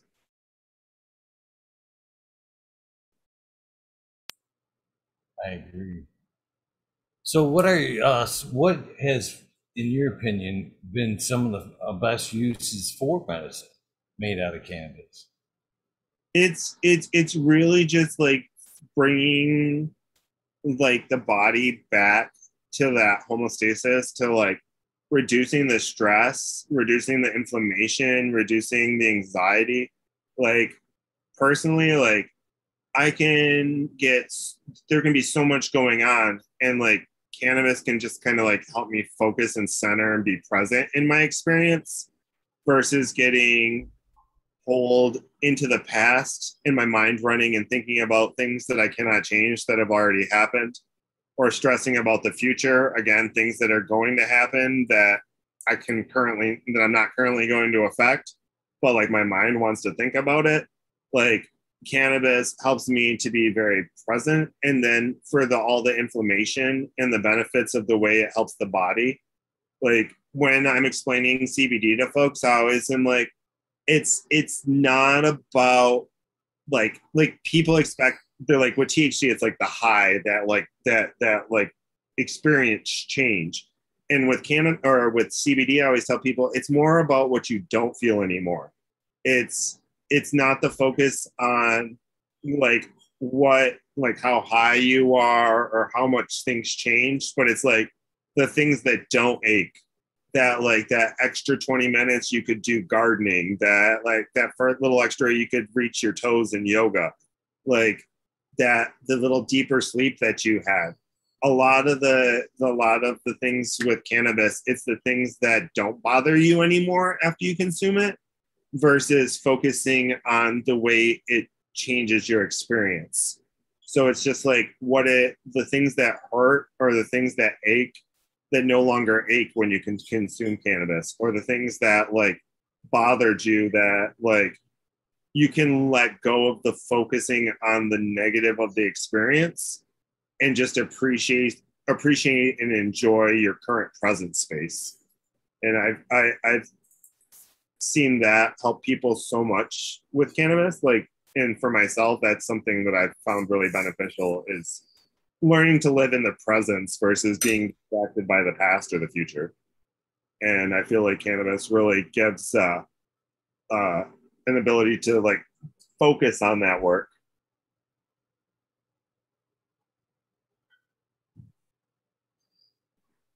So is breeding where you're going to stay? Is that uh, your cannabis plateau, if you will?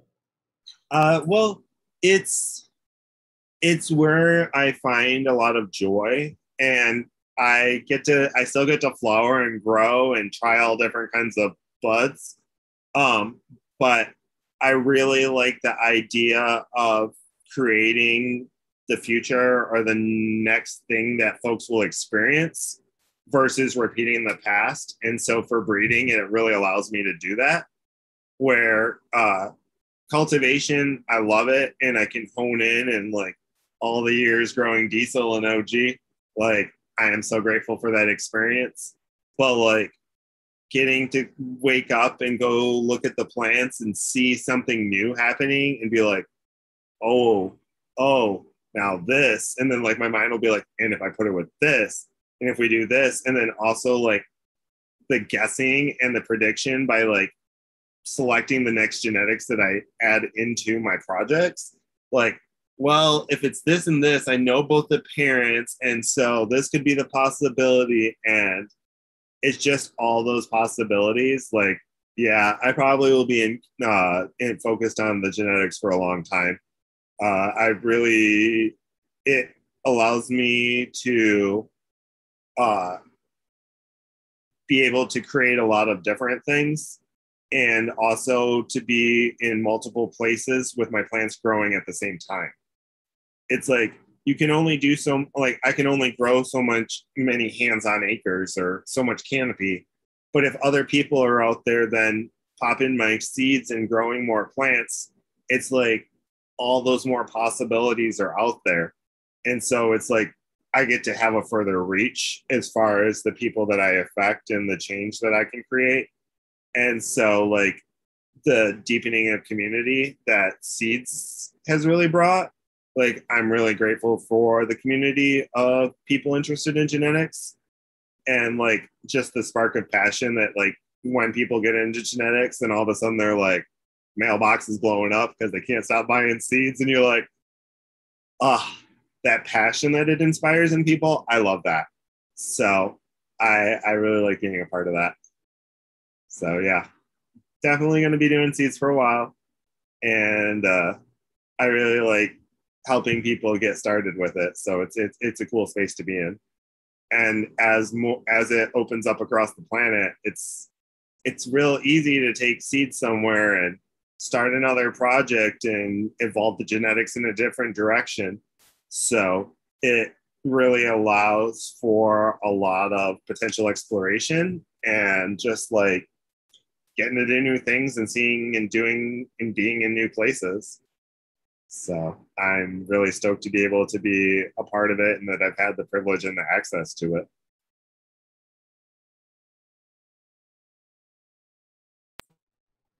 Sounds like you've had a pretty good journey so far. Okay. Yeah, definitely. I uh I'm sorry, I am fading fast on you tonight. I am uh it's quite a bit later, but I am this has been really awesome to be able to have this conversation and I'm so stoked that you reach out to me and are interested in what I'm doing. And hopefully, some people want to pop some seeds and grow some new plants. And I am uh, happy to share that forward with them. Again, where can they reach out to you? Uh, Reparation Seeds uh, on Instagram and Reparation Seeds at protonmail.com. Uh, Proton Mail, it's all encrypted end to end. It's kind of like Signal, but for email. Uh, so it's a really nice thing in the industry because all our correspondence and information is private. And so it's just a further protection since we are still dealing with federal regulations being different than local regulations. But the awesome thing about seeds is that they fall under hemp because they're under 0.03% THC.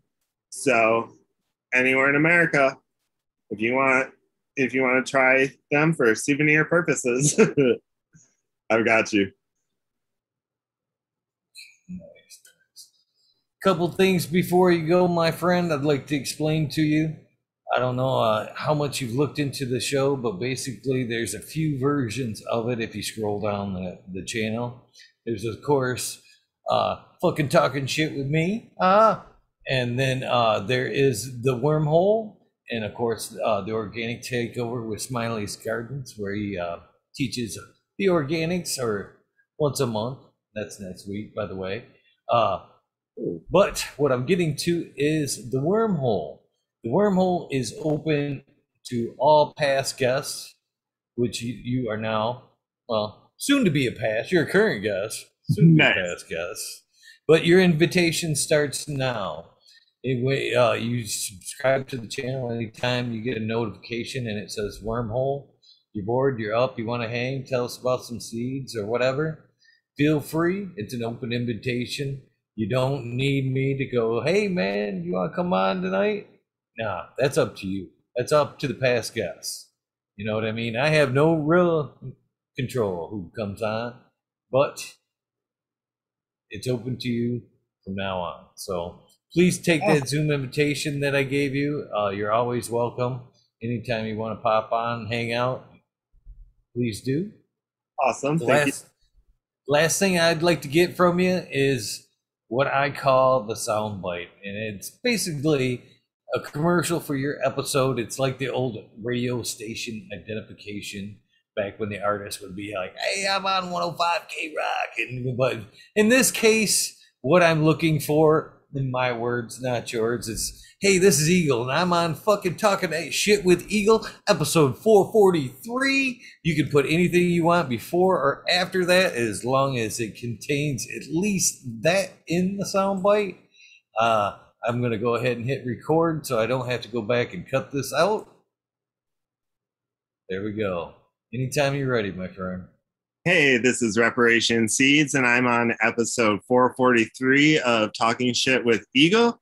And we are talking about social equity in cannabis. And I have been breeding autoflowers and early photo period seeds. And if you'd like to try some, reach out.